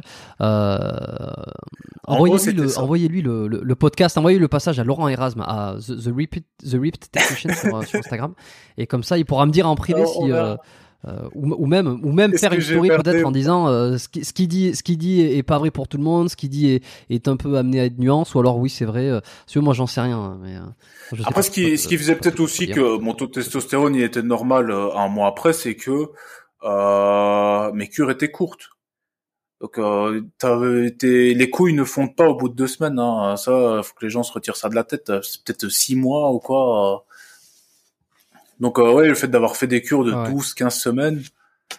Euh, et surtout, j'en ai fait que trois. Donc, euh, bon, bah, heureusement, ça s'est bien passé, quoi. Et bon, Et pour sur, le euh, alors, quoi, 30? je, je décline toute responsabilité. hein. Il y a pas de. non non mais oui t'inquiète Je, pas je dis ce que j'ai fait et il y a prescription. Il y a prescription maintenant. Ouais, non, mais t'inquiète pas, c'est pas un conseil, c'est pas une, c'est pas une ordonnance que tu donnes, c'est pas, ce n'est- pas un conseil absolue, C'est ce que t'as fait. Ceci n'est pas un conseil d'investissement, exactement. Vous êtes assujetti au risque et euh, aucune responsabilité. Euh, T'as quel âge aujourd'hui déjà? Là, j'arrive à 30 ans là. Bah dans deux jours. Hein. T'arrives à Deux 30 jours, ans, 30 bon. ans. Ah bah écoute, bon anniversaire euh, en avance. Ouais, hein. Est-ce que je, je serais pas le premier à te l'offrir, à te le, à te le souhaiter, tu vois? Ah bah ouais, je pense. Voilà, bah, je, suis, je suis content. Euh, Bon, ces épisodes sortent à l'avance, euh, sortent, euh, sont enregistrés à l'avance et sortent euh, avec un certain, un certain laps de temps. Euh, donc, euh, donc vous pourrez toujours aller souhaiter le, le joyeux anniversaire à Jean, mais il sera passé depuis quelques semaines déjà. Euh, Est-ce que ta position a évolué ou est-ce que je sais pas, tu t'es, t'as regardé un peu ce qui se faisait, ce qui se disait sur la TRT, tu vois? C'est je te demandais ton âge parce que bon, t'es encore jeune, tu vois. La TRT, elle interviendrait, elle pourrait intervenir euh, nat- hein, enfin dans le sens où euh, quelqu'un, enfin, TRT, ça veut rien dire TRT naturelle, mais euh, euh, à partir du moment où t'as un, où t'as une- un taux d'hormones qui chute, euh, c'est le remplacement euh, par des hormones de synthèse, mais ça serait pour remettre à un niveau les hormones euh, Oui. masculines, normales, et non pas pour les surpasser, euh, pour pas faire une espèce de TRT, TRT où t'en as dix fois plus en disant je suis en TRT. Non, non, une vraie TRT apparemment c'est toujours facile de, de s'envoyer le, le double. Hein. Eh ben apparemment, alors oui, mais euh, si tu fais ça bien, euh, alors surtout aux États-Unis, hein, je sais pas du tout en France, mais euh, j'écoute, beaucoup Joe Rogan en ce moment, les podcasts qu'il fait, et puis j'aime bien les idées qu'il partage, j'aime bien, j'aime bien écouter les deux. Bon, ses invités sont quand même exceptionnels, et puis de temps en temps ça parle un peu de ça, de TRT, de bah, d'hormones, et lui. Lui défend ce, système que si tu as les hormones au bon niveau comme quand tu avais 20 ans, donc pas au-dessus, pas, à, des, niveaux supraphysiologiques, Laurent Erasme d'ailleurs défend cette idée-là également, si je me trompe pas, Euh, et que finalement tu as tous tes, organes, tout ton système qui fonctionne au mieux, et que c'est quand même un sacré confort. Euh, voilà un, peu les bénéfices, les principes de la, TRT. Euh, Est-ce que tu as une idée par rapport à ça? Est-ce que toi tu penses que tu vas y recourir? Ben, franchement, je sais pas. Bah, je est dis, enfin, si, hein, si tu, 50 si tu euh, remets que de la testo, euh, enfin, il y a quand même beaucoup d'hormones à remettre à niveau aussi à côté, hein, je pense. hein. Donc, euh, c'est ça le truc, quoi. Pourquoi juste la testo au final? Ou la GH Enfin, je sais qu'il y en a aussi qui prennent la GH aussi en, en vieillissant, surtout les acteurs. Mais euh, Ouais, ceux qui ont du, ceux qui ont de l'argent au final. Pas Mais euh, donc euh, je sais pas. Enfin, pourquoi juste la testo T'es et pas fermé à ça euh. De quoi? T'es pas fermé à ça? Non, moi je suis pas fermé. Moi, euh, justement, je suis super ouvert euh, au transhumanisme. hein. Moi, je trouve ça super cool. Genre les cœurs artificiels, les, les organes artificiels. euh, je regarde le développement de, de ça de près. hein. Moi, je trouve ça super cool. Même les yeux qu'ils mettent sur les aveugles, les yeux artificiels. Ça commence, hein. Je trouve ça cool. Donc euh, oui, bah, euh, c'est une sorte, c'est une sorte de transhumanisme au final, la testostérone, les dérivés de testo qu'on s'envoie. euh. Donc euh, je suis pas fermé à ça. euh, maintenant, à voir euh, quand je serai vieux, euh, est-ce que j'aurai envie de, de faire de la TRT ou pas. euh. Je pense que ça dépend aussi de ton état de santé. euh. Ouais, c'est vrai que ça dépend. de ton en état de général, santé. si t'as si t'as un rythme, de garder si t'as une vie vraiment saine, une hygiène de vie saine, souvent, parfois, à 50, 60 ans, les mecs, ils sont encore bien. hein. Là où tu commences vraiment à décliner, c'est au-dessus de 70, quoi. 70, 80 ans, là, ouais. Ah, tu te prends le, Aujourd'hui, tu, tu fais quoi pour essayer de garder ta santé? Ben, je mange sain, euh, j'évite tous les produits polluants au max, que ce soit dans, dans tout, hein, que ce soit dans les déos que j'utilise, euh, les, les vêtements, euh, les produits nettoyants par terre, euh, de vêtements, euh, et dans la bouffe, évi- évidemment, c'est le plus important. Donc ouais, j'évite de m'exposer à tous les polluants. Ben, C'est pour ça que je, me, je suis venu vivre aussi dans un coin paumé. Hein, c'est parce que l'air, contrairement à Lille ou Paris, euh, l'air il est quatre fois mieux ici, quoi. Donc ça, et puis Ah oui, voilà. t'as fait un peu une. T'as fait un peu une Julien Vénesson, quoi. Bah oui, c'est ça. ouais. Enfin, fait, une Julien Vénesson. C'est pas lui qui a. euh, c'est pas lui qui a inventé le truc, mais c'est tout simplement pour dire que t'es, tu t'es, euh, t'es parti d'une, grande ville. ouais, pour la ouais. t'installer Bah, à la déjà, campagne. euh, j'ai grandi dans une ville qui était pas très grande, en Belgique. Euh, bah, après, je suis allé en ville euh, quand je suis venu en France, mais euh, ouais, je pense que c'était la dernière fois que j'étais en ville pour y vivre, quoi. Hmm. Et d'ailleurs, en parlant de Julien, euh, t'es, l'un, t'es le seul à être sponsorisé par sa marque de complément, Unae. Unae. Donc, dans la muscu, ouais, ouais. Qui c'est qui, qui c'est qu'il y a d'autres en dehors de, de toi? J'ai jamais vu Euh, personne recommander un des- faire la belge. promotion des produits Unao. Il y a un crossfitter aussi qui a une chaîne YouTube euh, belge. Ouais. Et euh, bah voilà, en tout cas que je sache, ouais, ouais. on est dans Et les pour quelle rares, raison tu penses que pour quelle raison il, il, euh, euh,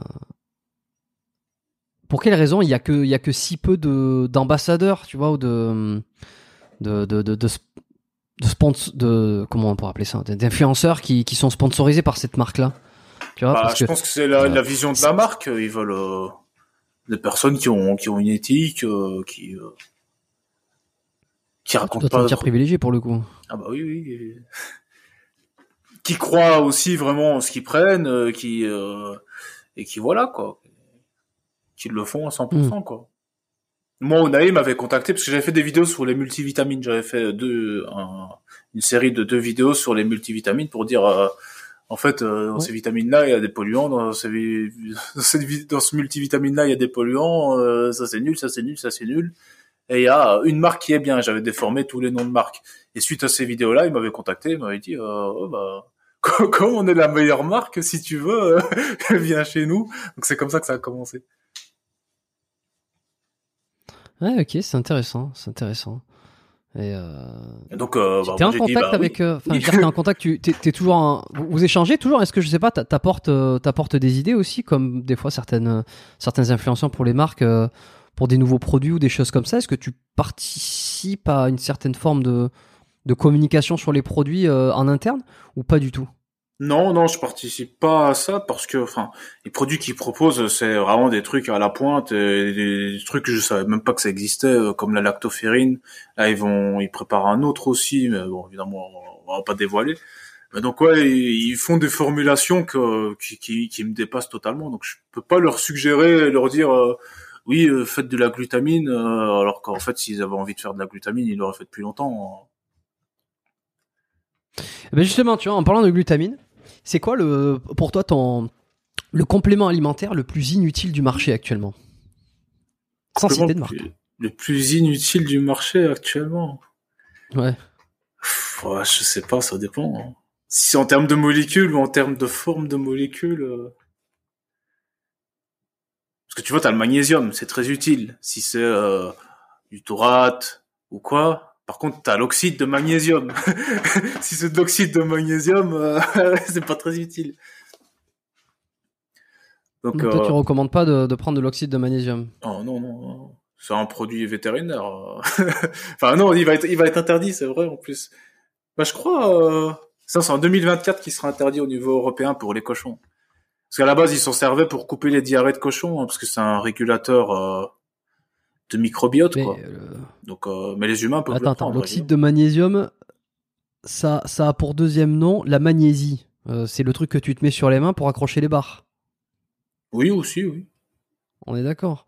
Ça, c'est pas dans des. Ou c'était l'oxyde de zinc. Non, c'était l'oxyde de Ouais, zinc. parce que- putain, ça pardon. Mais de la magnésie, il y en a aussi dans les de- compléments. Hein. Ça, j'avais sorti. Il y a- il y a du talc aussi. Parfois, ils s'en servent comme anti-agglomérant. Après, est-ce que c'est spécialement mauvais ou quoi? Mais moi, je trouve ça, je trouve que l'anecdote est marrante. Mais oui, c'est l'oxyde de zinc. C'est l'oxyde de zinc qui est pas ouf. euh. Mais je pense Hmm. que l'oxyde de magnésium, ça se vend aussi. hein. Ça se vend dans les compléments. Moi, j'en ai déjà vu. hein. Magnésium. euh, ouais, bah oui, oui, j'en vois là. J'en vois. Je vois une euh, magnésium oxyde. Ouais, c'est comme pour l'oxyde de fer, à obtenir hein. la quantité de magnésium. C'est, comme l'oxyde de fer, hein. Au final, ils, te vendent de la rouille. c'est un peu cru dit, comme ça. Puis, enfin, c'est euh, caricaturé, mais c'est un peu le cas, quoi. Est-ce que tu, tu recommandes toujours les BCA, les euh, tu vois, tu as parlé de glutamine. euh, bon, on est on, a tous été enfin tous on, je dis on, je m'inclus dedans mais euh, on va dire le je m'inclus pas dedans. Tout le milieu santé fitness s'est mis d'accord pour dire que la glutamine, c'était plus un truc pour faire du muscle à volonté, mais que c'était pour la santé des, des entérocytes qui sont les cellules du système digestif. Ouais, t'as pour le système digestif et t'as aussi, si tu prends 20 grammes avant l'entraînement, ça va augmenter ta congestion. Bah, faut être motivé pour prendre 20 grammes De de, glutamine. glutamine. Oui, oui. Euh, faut être motivé pour prendre 20 grammes de glutamine avant de s'en- de s'entraîner. Donc, Ouais. il y a ça, euh, Et les BCA alors? Ouais, non, les BCA, euh, bah, c'était Gunil qui avait sorti euh, le fait que ça déséquilibrait tes, tes apports en acides aminés essentiels et que du coup, parfois, ton corps, limite, il catabolisait pour compenser euh, ce déséquilibre, quoi. Hmm, parce que tu as le corps qui aurait besoin de tous les acides aminés. Et Oui. quand tu lui en apportes que trois, finalement, ça déséquilibre et ça, ça dessert plus que ça ne sert. Ouais, tu en apportes que protéine. trois, donc euh, bah il va aller chercher, par exemple, je sais pas moi, l'arginine dans les muscles. Parce que tu lui as pas apporté de l'arginine ou d'autres acides aminés essentiels. Hein. Il y en a 8 à 10, ça dépend des gens. ça dépend des ethnies. Il y en a 8 obligatoirement essentiels et puis tu en as quelques-uns euh, qui sont bah, comme la glycine. C'est... Là, on en produit, mais souvent pas assez. Et puis tu as parfois d'autres acides aminés. Hein. Que le corps Alors toi, pour le coup, tu es plus glycine que collagène. Oui, oui, moi je suis plus glycine. Je pars du principe que d'un point de vue rapport qualité-prix, et vu que euh, bah c'est quoi encore euh, les autres là, oh là, de tête là, on a sorti tellement de noms là. De quoi euh, glutamine? Non, non, bah, dans, le collagène, les trois composants du collagène, c'est la glycine et puis t'as l'autre et l'iso autre. J'ai oublié le nom de, de l'autre. L'hydroxyproline. Euh, ouais, ouais, la proline et l'hydroxyproline, voilà. Donc le principal composant du collagène, c'est pro, hmm. glycine, proline, hydroxyproline. Sauf que la proline et l'hydroxyproline, le corps il synthétise facilement à partir de l'arginine en fait. Donc si tu manges suffisamment de viande et que tu prends de la glycine, pourquoi t'embêter à payer du collagène super cher euh... T'as qu'à juste prendre de la glycine hmm. et manger beaucoup de viande faire comme euh, Liver King. ouais. Sinon, ouais, tu, tu manges des cartilages.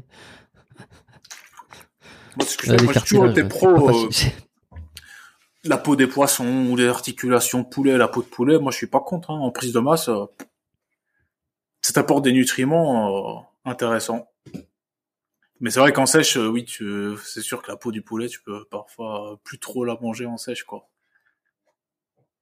Ouais, bah ça dépend. Après, ça dépend de ton niveau de sèche. Je veux dire, euh, ah, la plupart des gens, je pense qu'ils peuvent continuer à manger de la, peau de poulet, ça changera pas grand-chose. Si tu veux faire de la compétition, oui, si tu veux effectivement, il va falloir que tu arrives à un niveau de sacrifice. Ouais, le truc, c'est que c'est là où t'en as plus besoin. C'est quand t'as 5% de body fat que t'as le plus besoin de, des, des carcasses, quoi. Hum, hum, hum. Et c'est peut-être là. T'as été approché par Nutrimuscle déjà? Non, non, jamais. Bah, Nutrimuscle, euh, il y en a beaucoup qui sont partis euh, assez mécontents hein, là dans les sponsorisés, même dans les clients. Hein. Parce que depuis que ça a été racheté, ça a pas mal changé. Hmm. Comment est-ce que tu t'entraînes aujourd'hui alors dans ton home gym? Euh, C'est quoi ton même si tu as mis à jour ton local puisque tu as, acheté une poulie je crois très récemment. Oui. c'est quoi Qu'est-ce qui a changé entre ton entraînement que tu fais dans ton, dans ton home gym? Ouais, bah, c'est tout récent. Mais en vrai, j'ai vu tes stories, je crois, hier ou avant-hier, donc je, je, savais. Mais euh, c'est quoi qui a changé par rapport à l'entraînement en salle? Bah, par, euh, bah, déjà, c'est chez moi, donc je suis tranquille. Il y a personne. Là, la poulie vis-à-vis, là, euh, je suis un privilégié, hein, parce que putain, la salle, c'est dans toutes les salles, c'est toujours galère d'avoir la poulie, ou même quand ils en ont deux, c'est toujours galère d'avoir les poulies. Là, bah, je suis tranquille, je suis tout seul. Même quand je fais du soulevé de terre, si j'ai envie de lâcher la barre de 250 kilos, on va pas venir râler parce que ça fait du bruit. Donc ouais, il y a une tranquillité, je mets la musique que je veux. Euh, il y a vraiment une grosse tranquillité. Est-ce que si j'ai envie de m'entraîner en slip, je m'entraîne en slip. Euh. À poil aussi. Je le fais pas, je me hein. mets en tenue de sport, mais enfin, je veux dire, c'est c'est vraiment cool, quoi. Hmm. Et, est-ce que ton programme il a changé ou ta programmation, t'as dû adapter quelques petites choses euh, ou t'avais pas bah, forcément ma programmation non, mais mes entraînements globalement ils ont toujours la même structure. Par contre, euh, bah oui, il y a des exercices que je peux plus faire parce que j'ai plus la machine, euh, a plus de presse, il y a pas de pec deck, euh, il y a pas de machine à rowing, euh, donc enfin il y a la poulie basse, mais il y a pas une machine genre à rowing. Donc ouais, enfin c'est devenu un peu plus rudimentaire quoi, mais là en tout cas avec la poulie, je compte bien pouvoir faire des trucs plus sympas quoi. Ok. Ça offre alors comment tu t'entraînes C'est quoi ta répartition dans la semaine? Bah, lundi, je commence par le dos avec un rappel biceps. Je fais des longueurs aussi. Mardi, je fais pec avec un rappel triceps. C'est-à-dire, je fais plus les abdos. Ensuite, le mercredi, je fais les cuisses avec un peu de mollet. Ensuite, euh, ben, le jeudi, je fais euh, des biceps avec un rappel dos et un nouveau des lombaires. Ensuite, vendredi, je fais triceps, rappel pec et avec un nouveau un peu d'abdos. Et le jeudi, je fais épaule et mollet. Épaule, trapèze, mollet et dimanche, bah, tu, tu, fais un... finalement tu splits. Hein. Finalement, tu... Ouais, ouais, un split, mais euh... bah, je travaille un peu tout deux fois par semaine, quoi, à part les cuisses, parce que c'est mon point fort. Euh, donc euh, bon. Ah, c'est même rare ça, hein, d'entendre quelqu'un dire que les, les cuisses c'est son point fort. Ouais, j'ai, j'ai du bol. Hein. Et comme ça, je m'embête pas à les faire deux Ouais, fois par ouais. semaine. Je peux faire les pecs, je peux faire deux fois par semaine, je peux faire, euh, faire le dos, les, les bras. C'est- voulu ce. Est-ce que c'est pendant un, seul, euh, c'est pendant un temps que tu vas faire euh, les muscles, le haut du corps deux fois par semaine pour, je sais pas, reprendre une progression ou rattraper euh, le retard accumulé à cause de la, de, la, tendinite ou du problème que tu avais au niveau du coude? Ou alors c'est, ou alors c'est selon toi le plus efficace pour bâtir du muscle de faire une euh, sollicitation euh, deux fois par semaine du même muscle Bah, c'est le, c'est le plus efficace pour moi, en fonction de ce que j'ai fait au fur et à mesure des années. euh, voilà, petit rappel, ça fait pas de mal, quoi. À la base, je faisais des rappels que pour les pecs, parce que mon point faible, c'était les pecs, mais je me suis dit, bon, si je fais des rappels biceps, j'aurai plus de biceps. Si je fais un rappel triceps, j'aurai plus de triceps. Donc au final, ouais, je fais des rappels, quand j'ai envie de faire grossir un peu une partie, je fais un rappel dans la semaine. Après, le rappel, c'est toujours tranquille. C'est toujours plus léger. Ouais, euh, c'est- comment? Bah plus dans la congestion, plus dans la sensation, on est moins moins dans la perf. Donc euh, c'est- plus plus relax, mais en même temps, voilà, on fait le truc, on fait le travail quoi. Un ou deux exercices, quelques séries, euh, on congestionne bien, et puis euh, c'est un bon rappel quoi. Mais c'est moins prise de tête qu'une séance principale où là je vais essayer de progresser au niveau des poids, ou euh, il y a vraiment les temps de repos que je chronomètre. En général, quand je fais un rappel, je me prends pas la tête, je me dis euh, c'est la muscu de comme je faisais euh, au début, euh, c'est en mode je fais ce que je veux, je m'amuse et puis euh, voilà quoi. J'essaie de toujours garder une de une part d'amusement dans dans, dans l'entraînement quoi. Je vois. Et les cycles de progression, est-ce que tu les utilises sur tes séances principales? Ah oui, sur mes séances principales, oui, bah, pour tous les muscles. Est-ce que tu utilises euh, un outil ou une application spécifique pour Là, ça je suis euh, bah, toujours sur SP Training. Hein. Ah ben voilà, ben je me demandais justement si tu continuais, si t'étais toujours dessus. Ouais. Ah oui, oui, je continue, oui. Mais là, bon, s'ils veulent que je leur fasse de la pub, il va falloir me payer, là. Hein. va falloir me, me repayer Oui, je sais, ils t'avaient sponsorisé à un moment donné pour en Oui, parler, j'avais et- été étonné, je me suis dit, ah tiens, putain, c'est marrant, ils activent Bah, le... oui. Et puis, enfin, la, l'appli, je l'utilise vraiment. J'ai jamais fait de pub pour un truc que j'utilisais euh, pas. Donc, euh, SP Training, Ouais, j'utilise vraiment. euh, Je, je fais de la pub euh, parce que c'est bien, parce que ça marche bien. Mm, effectivement, c'est vrai que j'en parle de temps en temps, je- je- je- j'en fais les, les louanges aussi, tranquillement, mais si, si Rudy et, et son équipe a envie de sponsoriser, de venir sponsoriser le podcast aussi pendant une durée de temps, je suis très ouvert parce que de la même manière, moi je suis, je suis très ouvert pour faire des, euh, surtout sur des, sur les sur les, sur, les podcasts, hein, ce qui sont ce qu'on appelle les pré-rolls, euh, très ouvert pour euh, pour, pour faire de la pub pour, pour des marques, des choses que j'utilise et que je trouve qualitatives. Non pas pour Red Shadow Legend ou, je ne sais quoi, qui, est, qui est un jeu que je n'ai jamais fait, que je n'ai jamais utilisé.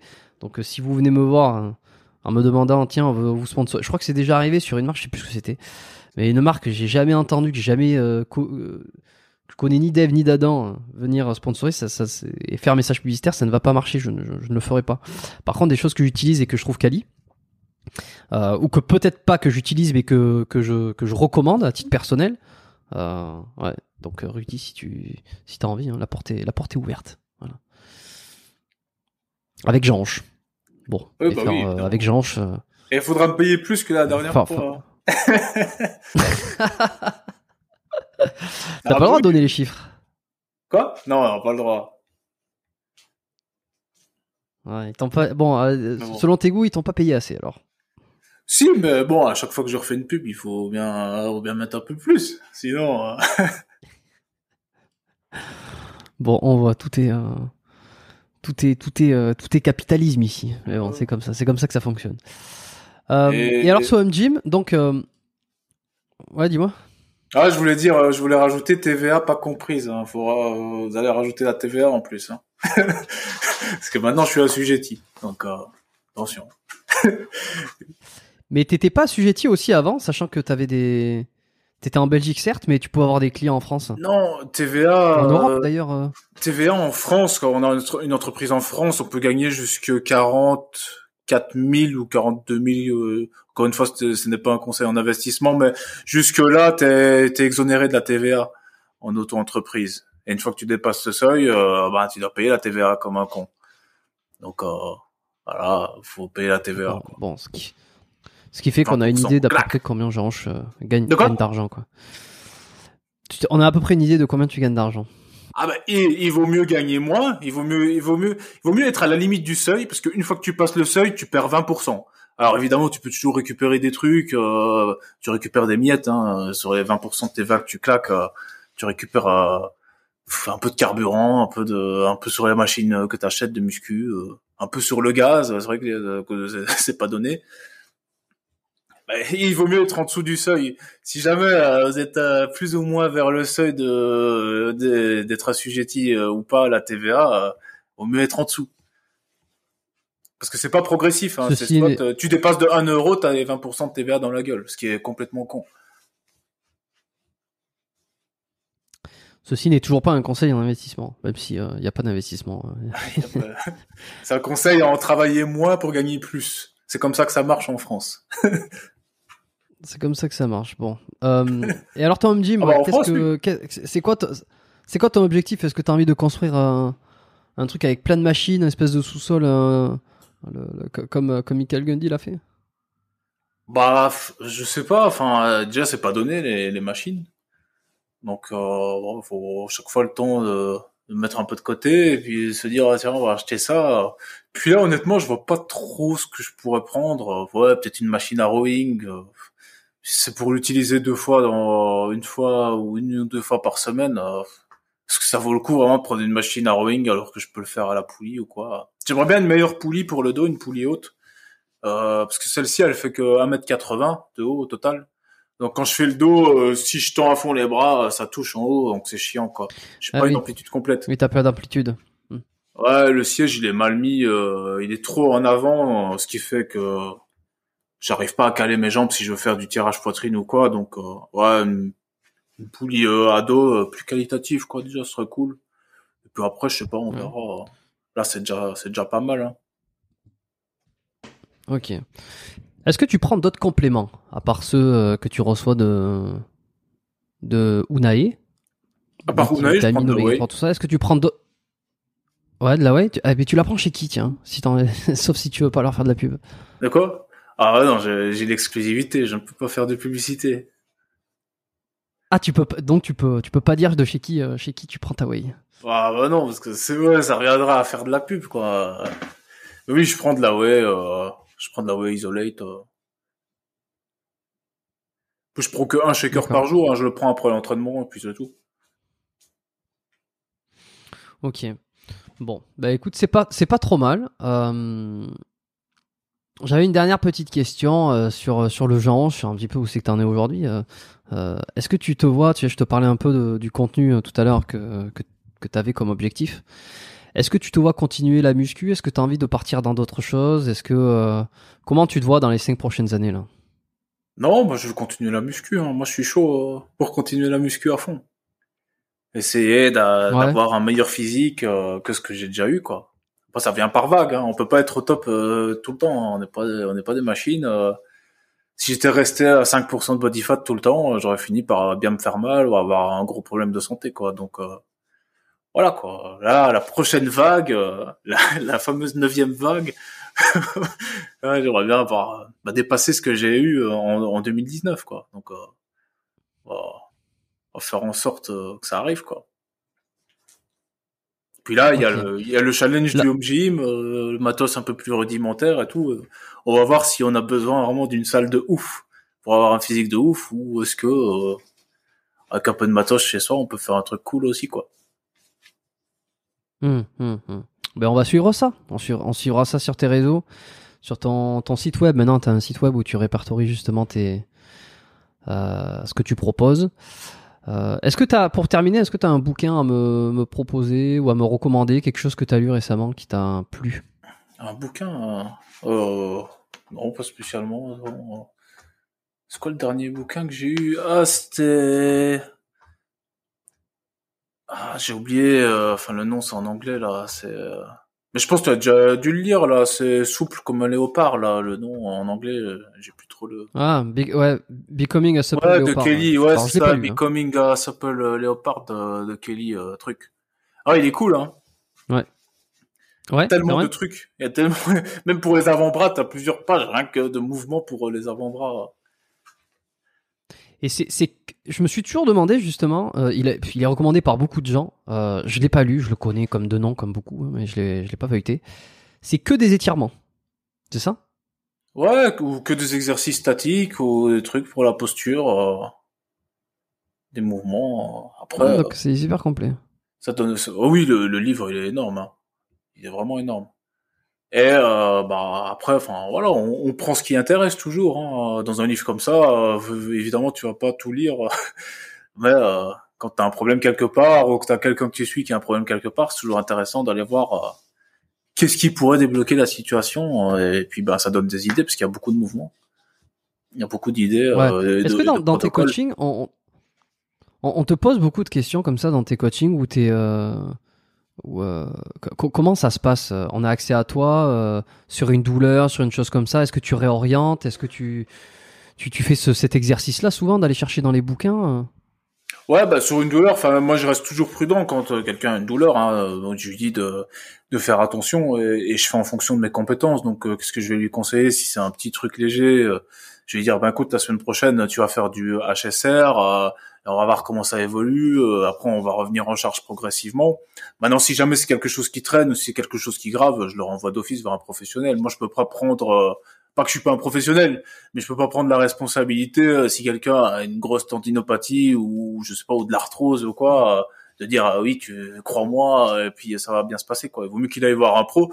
Déjà, surtout pour que le pro le voit de visuel, parce qu'à distance, c'est pas toujours facile d'être au top quoi.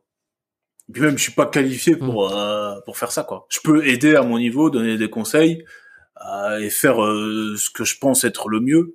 Mais c'est sûr que si c'est une douleur qui traîne, je le renvoie vers un pro quoi. Ah ouais, ouais, ouais, ouais, ouais, ouais, ok. Je pense que beaucoup de coachs okay. devraient faire ça parce qu'il y en a pas mal parfois que je récupère complètement cassé. complètement cassé derrière. Ouais, y a, en plus, il y a pas mal de vidéos là, tu vois. Je suis en train de regarder sur, euh, sur Sopel Léopard, il y en a plein qui, qui en ont fait des vidéos, qui expliquent euh, Kelly Starrett, l'auteur du livre. Ouais, ouais, ouais puis il a un co-auteur. Euh... Bah ouais, il est sympa. Hum, hum. Euh, une dernière chose, euh, qu'est-ce que tu as envie de répondre à, à ceux qui t'accusent de faire du coaching euh, euh, interdit entre guillemets puisque tu n'as pas ton, ton diplôme de coach. Ah oui, c'est euh, ça t'a été ça t'a été un peu reproché que t'as pas le diplôme t'as pas le fameux BPJEPS. c'est encore ouais, il y a une espèce de flou. Euh... Il y a, il y a, il y a, tout, y a un flou, ça a été, il y a une espèce de flou artistique sur ça. Ouais, mais c'est un flou juridique, ça a été débattu euh, avec Nassim Saïd, donc un mec qui a le diplôme et qui connaît bien. Euh, avec des juristes et tout. Enfin, la conclusion qui revient, c'est que oui, tu peux faire du coaching en ligne. Euh. Tu peux pas, on va dire, t'appeler coach. Donc, il y a vraiment le terme de coach qui est réservé au coach, mais tu peux dire euh, que tu donnes des conseils. Euh... Tu sais, moi, moi, je suis déclaré. Hein. Moi, mon, mon, nom de truc, c'est conseiller. C'était, enfin, c'est plus maintenant parce que maintenant, je suis vraiment dans, comme c'est les vidéos qui me rapportent le plus, je suis plus euh, dans la production de clips vidéo, mais avant mon APE, c'était conseiller en musculation. Tu vois, donc, euh, enfin, je veux dire, à quel moment ils auraient accepté si euh, on pouvait pas le faire, quoi? À quel moment ma déclaration au registre du commerce et des sociétés aurait été acceptée si on pouvait pas le faire? Donc voilà. Après voilà, t'as des naturopathes, t'as des trucs comme ça. Ah, oui, bah, tu peux donner des conseils en muscu. Euh, t'as même des conseillers en, en marketing, influence pour les influenceurs. Euh, tu peux faire pareil pour la muscu. Et ce que tu peux pas faire, euh, oui, éventuellement, c'est euh, faire euh, de, faire du coaching en salle, quoi. Tu peux pas aller dans une salle, travailler mmh. dans une salle, euh, faire du coaching. Mmh, t'as besoin d'une assurance et t'as besoin d'un, d'un, diplôme pour pour pouvoir faire ça. Oui, oui, c'est ça. Enfin après, rien ne t'empêche d'aller t'entraîner avec quelqu'un, tu vois. Comme je dis, je suis déjà entraîné avec des élèves que je coachais. Bah, je travaille pas dans la salle, je fais un entraînement avec lui. c'est pas c'est différent quoi. La salle me paye pas pour mm. que je le coach. Je m'entraîne avec quelqu'un. Et attends, pas, par curiosité, c'est pas tombé dans l'oreille d'un sourd. euh, tu m'as dit que aujourd'hui les vidéos te rapportaient plus que, que les coachings par exemple, que c'était ton, ton, activité principale. Est-ce que euh, je sais pas à quel point tu es à l'aise de partager ces chiffres ou pas? Ouais, oh, pas trop, pas trop à l'aise, mais euh, oui, là, YouTube, euh, YouTube, c'est pas mal, quoi. Puis YouTube et puis les retombées publicitaires euh, bah, sur les formations que je vends, hein, ça fait que, enfin, oui, voilà, mon activité principale, on peut, on peut dire que c'est la, la, la, création de vidéos, surtout que c'est en plus l'activité sur laquelle je prends le plus de temps, donc. Ok, donc ça, ça, ça te rapporte. Ce qui te rapporte, c'est les, les, publicités de YouTube. C'est euh, toutes les vidéos confondues par mois. Ça te rapporte euh, un, un, plus que euh, que l'ensemble de tes autres activités. Bah, il y a, un espèce de, il y a, y a, un flou hein, sur ça. Ce qui me rapporte le plus, c'est les formations là.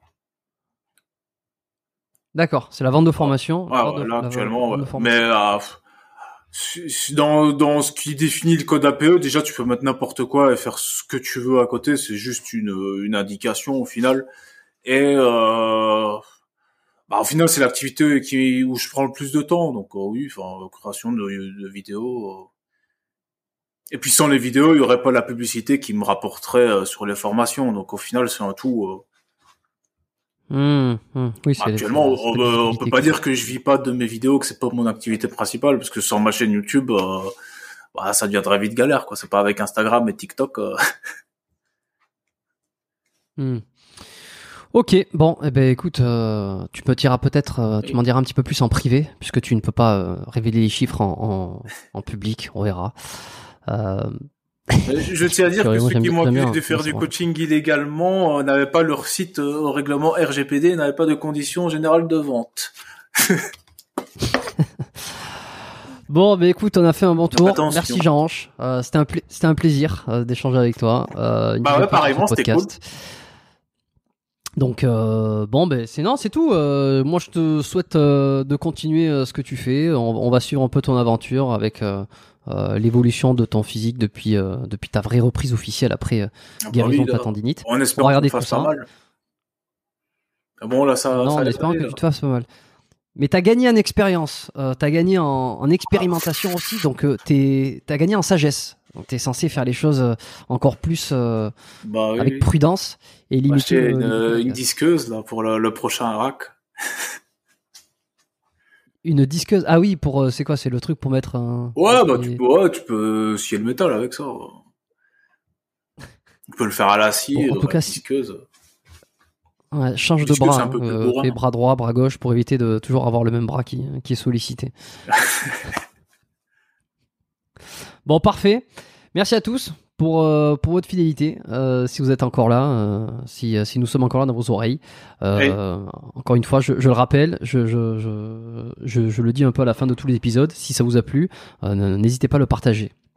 L'épisode, alors le partager avec des gens, pourquoi pas, mais il y a une façon encore plus simple de pouvoir le répandre l'épisode à plus de monde et sans vous engager personnellement à travers quelqu'un en particulier, c'est de faire une story sur Instagram. C'est très très simple. Euh, si vous l'écoutez sur Spotify, sur Apple Podcast, c'est encore plus simple. Alors surtout sur Spotify, il y en a de plus en plus qui, qui basculent sur Spotify pour écouter le podcast. Et puis euh, grand bien vous en fasse. Euh, vous cliquez sur paramètres, partagez en story et comme ça il y a l'épisode qui sort et vos contacts pourront voir votre story vous écoutez l'épisode vous pourrez mettre tiens je recommande Jean Hanche je recommande cette émission il y en a de plus en plus qui le font parce que c'est vrai que je le rappelle. Alors on peut on peut se dire un peu c'est chiant parce que il dit toujours les mêmes choses à la fin, mais euh, c'est à partir du moment où j'ai arrêté de le dire, faut que j'ai je l'ai dit de moins en moins à la fin des épisodes qu'il y a eu de moins en moins de, de partage en story. Donc euh, depuis que je me mets à le redire, il y a de plus en plus de partage, comme quoi euh, il y a quand même une relation de cause à effet. Identifiez-moi Biomécanique Podcast. Le call to action. Et euh, identifier euh, Jean aussi, le musclé, sur, sur Instagram. Et puis comme ça, on pourra vous repartager et euh, faire tourner un peu le, la parole, voilà, qu'elle vous semble, qu'elle vous semble juste. Et, euh, et puis c'est tout. Abonnez-vous au podcast. De super, euh, de super interviews, euh, de super conversations, épisodes vont arriver dans les prochaines semaines également. J'ai des, j'ai une programmation d'invités euh, pas mal, pas mal, pas mal intéressante là qui arrive et qui va continuer à, à, arriver au fur et à mesure des semaines. si vous voulez avoir un peu plus les coulisses de, du podcast, donc mes états d'âme, mais euh, un petit peu ce qui se passe de l'autre côté, euh, des fois quelques chiffres, euh, des choses en coulisses, comme je dis. vous pouvez rejoindre la newsletter, c'est le, le, dernier lien qui s'affiche dans les notes de l'épisode. Vous pouvez le retrouver sur biomécaniquepodcast.com slash lettres. Voilà, rien de particulier. C'est une petite newsletter, c'est des informations, j'ai des recommandations quand je regarde un film, quand je vois une, une série, tout ça. J'ai, je, je le partage dans cette newsletter où je, voilà, c'est des recos perso. Même sur des épisodes de podcast, on me, demande souvent euh, qu'est-ce qu'il faudrait écouter. Bon, mais voilà, j'en parle dans la newsletter. Donc, euh, allez-y si ça vous intéresse. À la semaine prochaine. Portez-vous bien, faites pas trop les cons et évitez les tendinites si vous pouvez. Bye.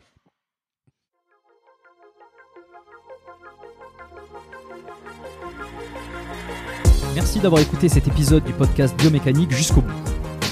Vous pouvez l'envoyer à deux de vos amis ou le partager sur vos réseaux sociaux. Merci également de lui mettre une note de 5 étoiles avec un petit commentaire sympa. C'est ce qui me permet de mieux ressortir dans les classements. Laissez-moi votre email sur biomécaniquepodcast.com slash lettres et je vous enverrai l'épisode de la semaine ainsi que la lettre biomécanique une fois par mois où je vous partage mes meilleurs conseils et recommandations. Vous avez écouté le podcast Biomécanique. Je suis Jérôme Cazerolle et je vous dis à très bientôt.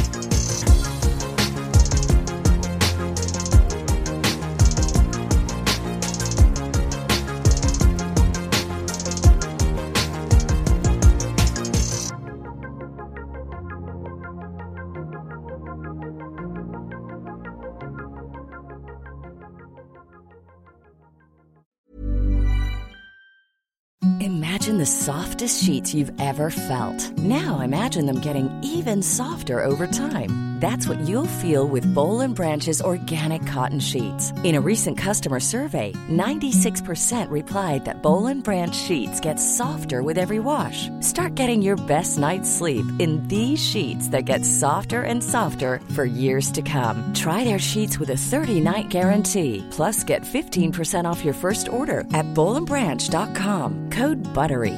Exclusions apply. See site for details.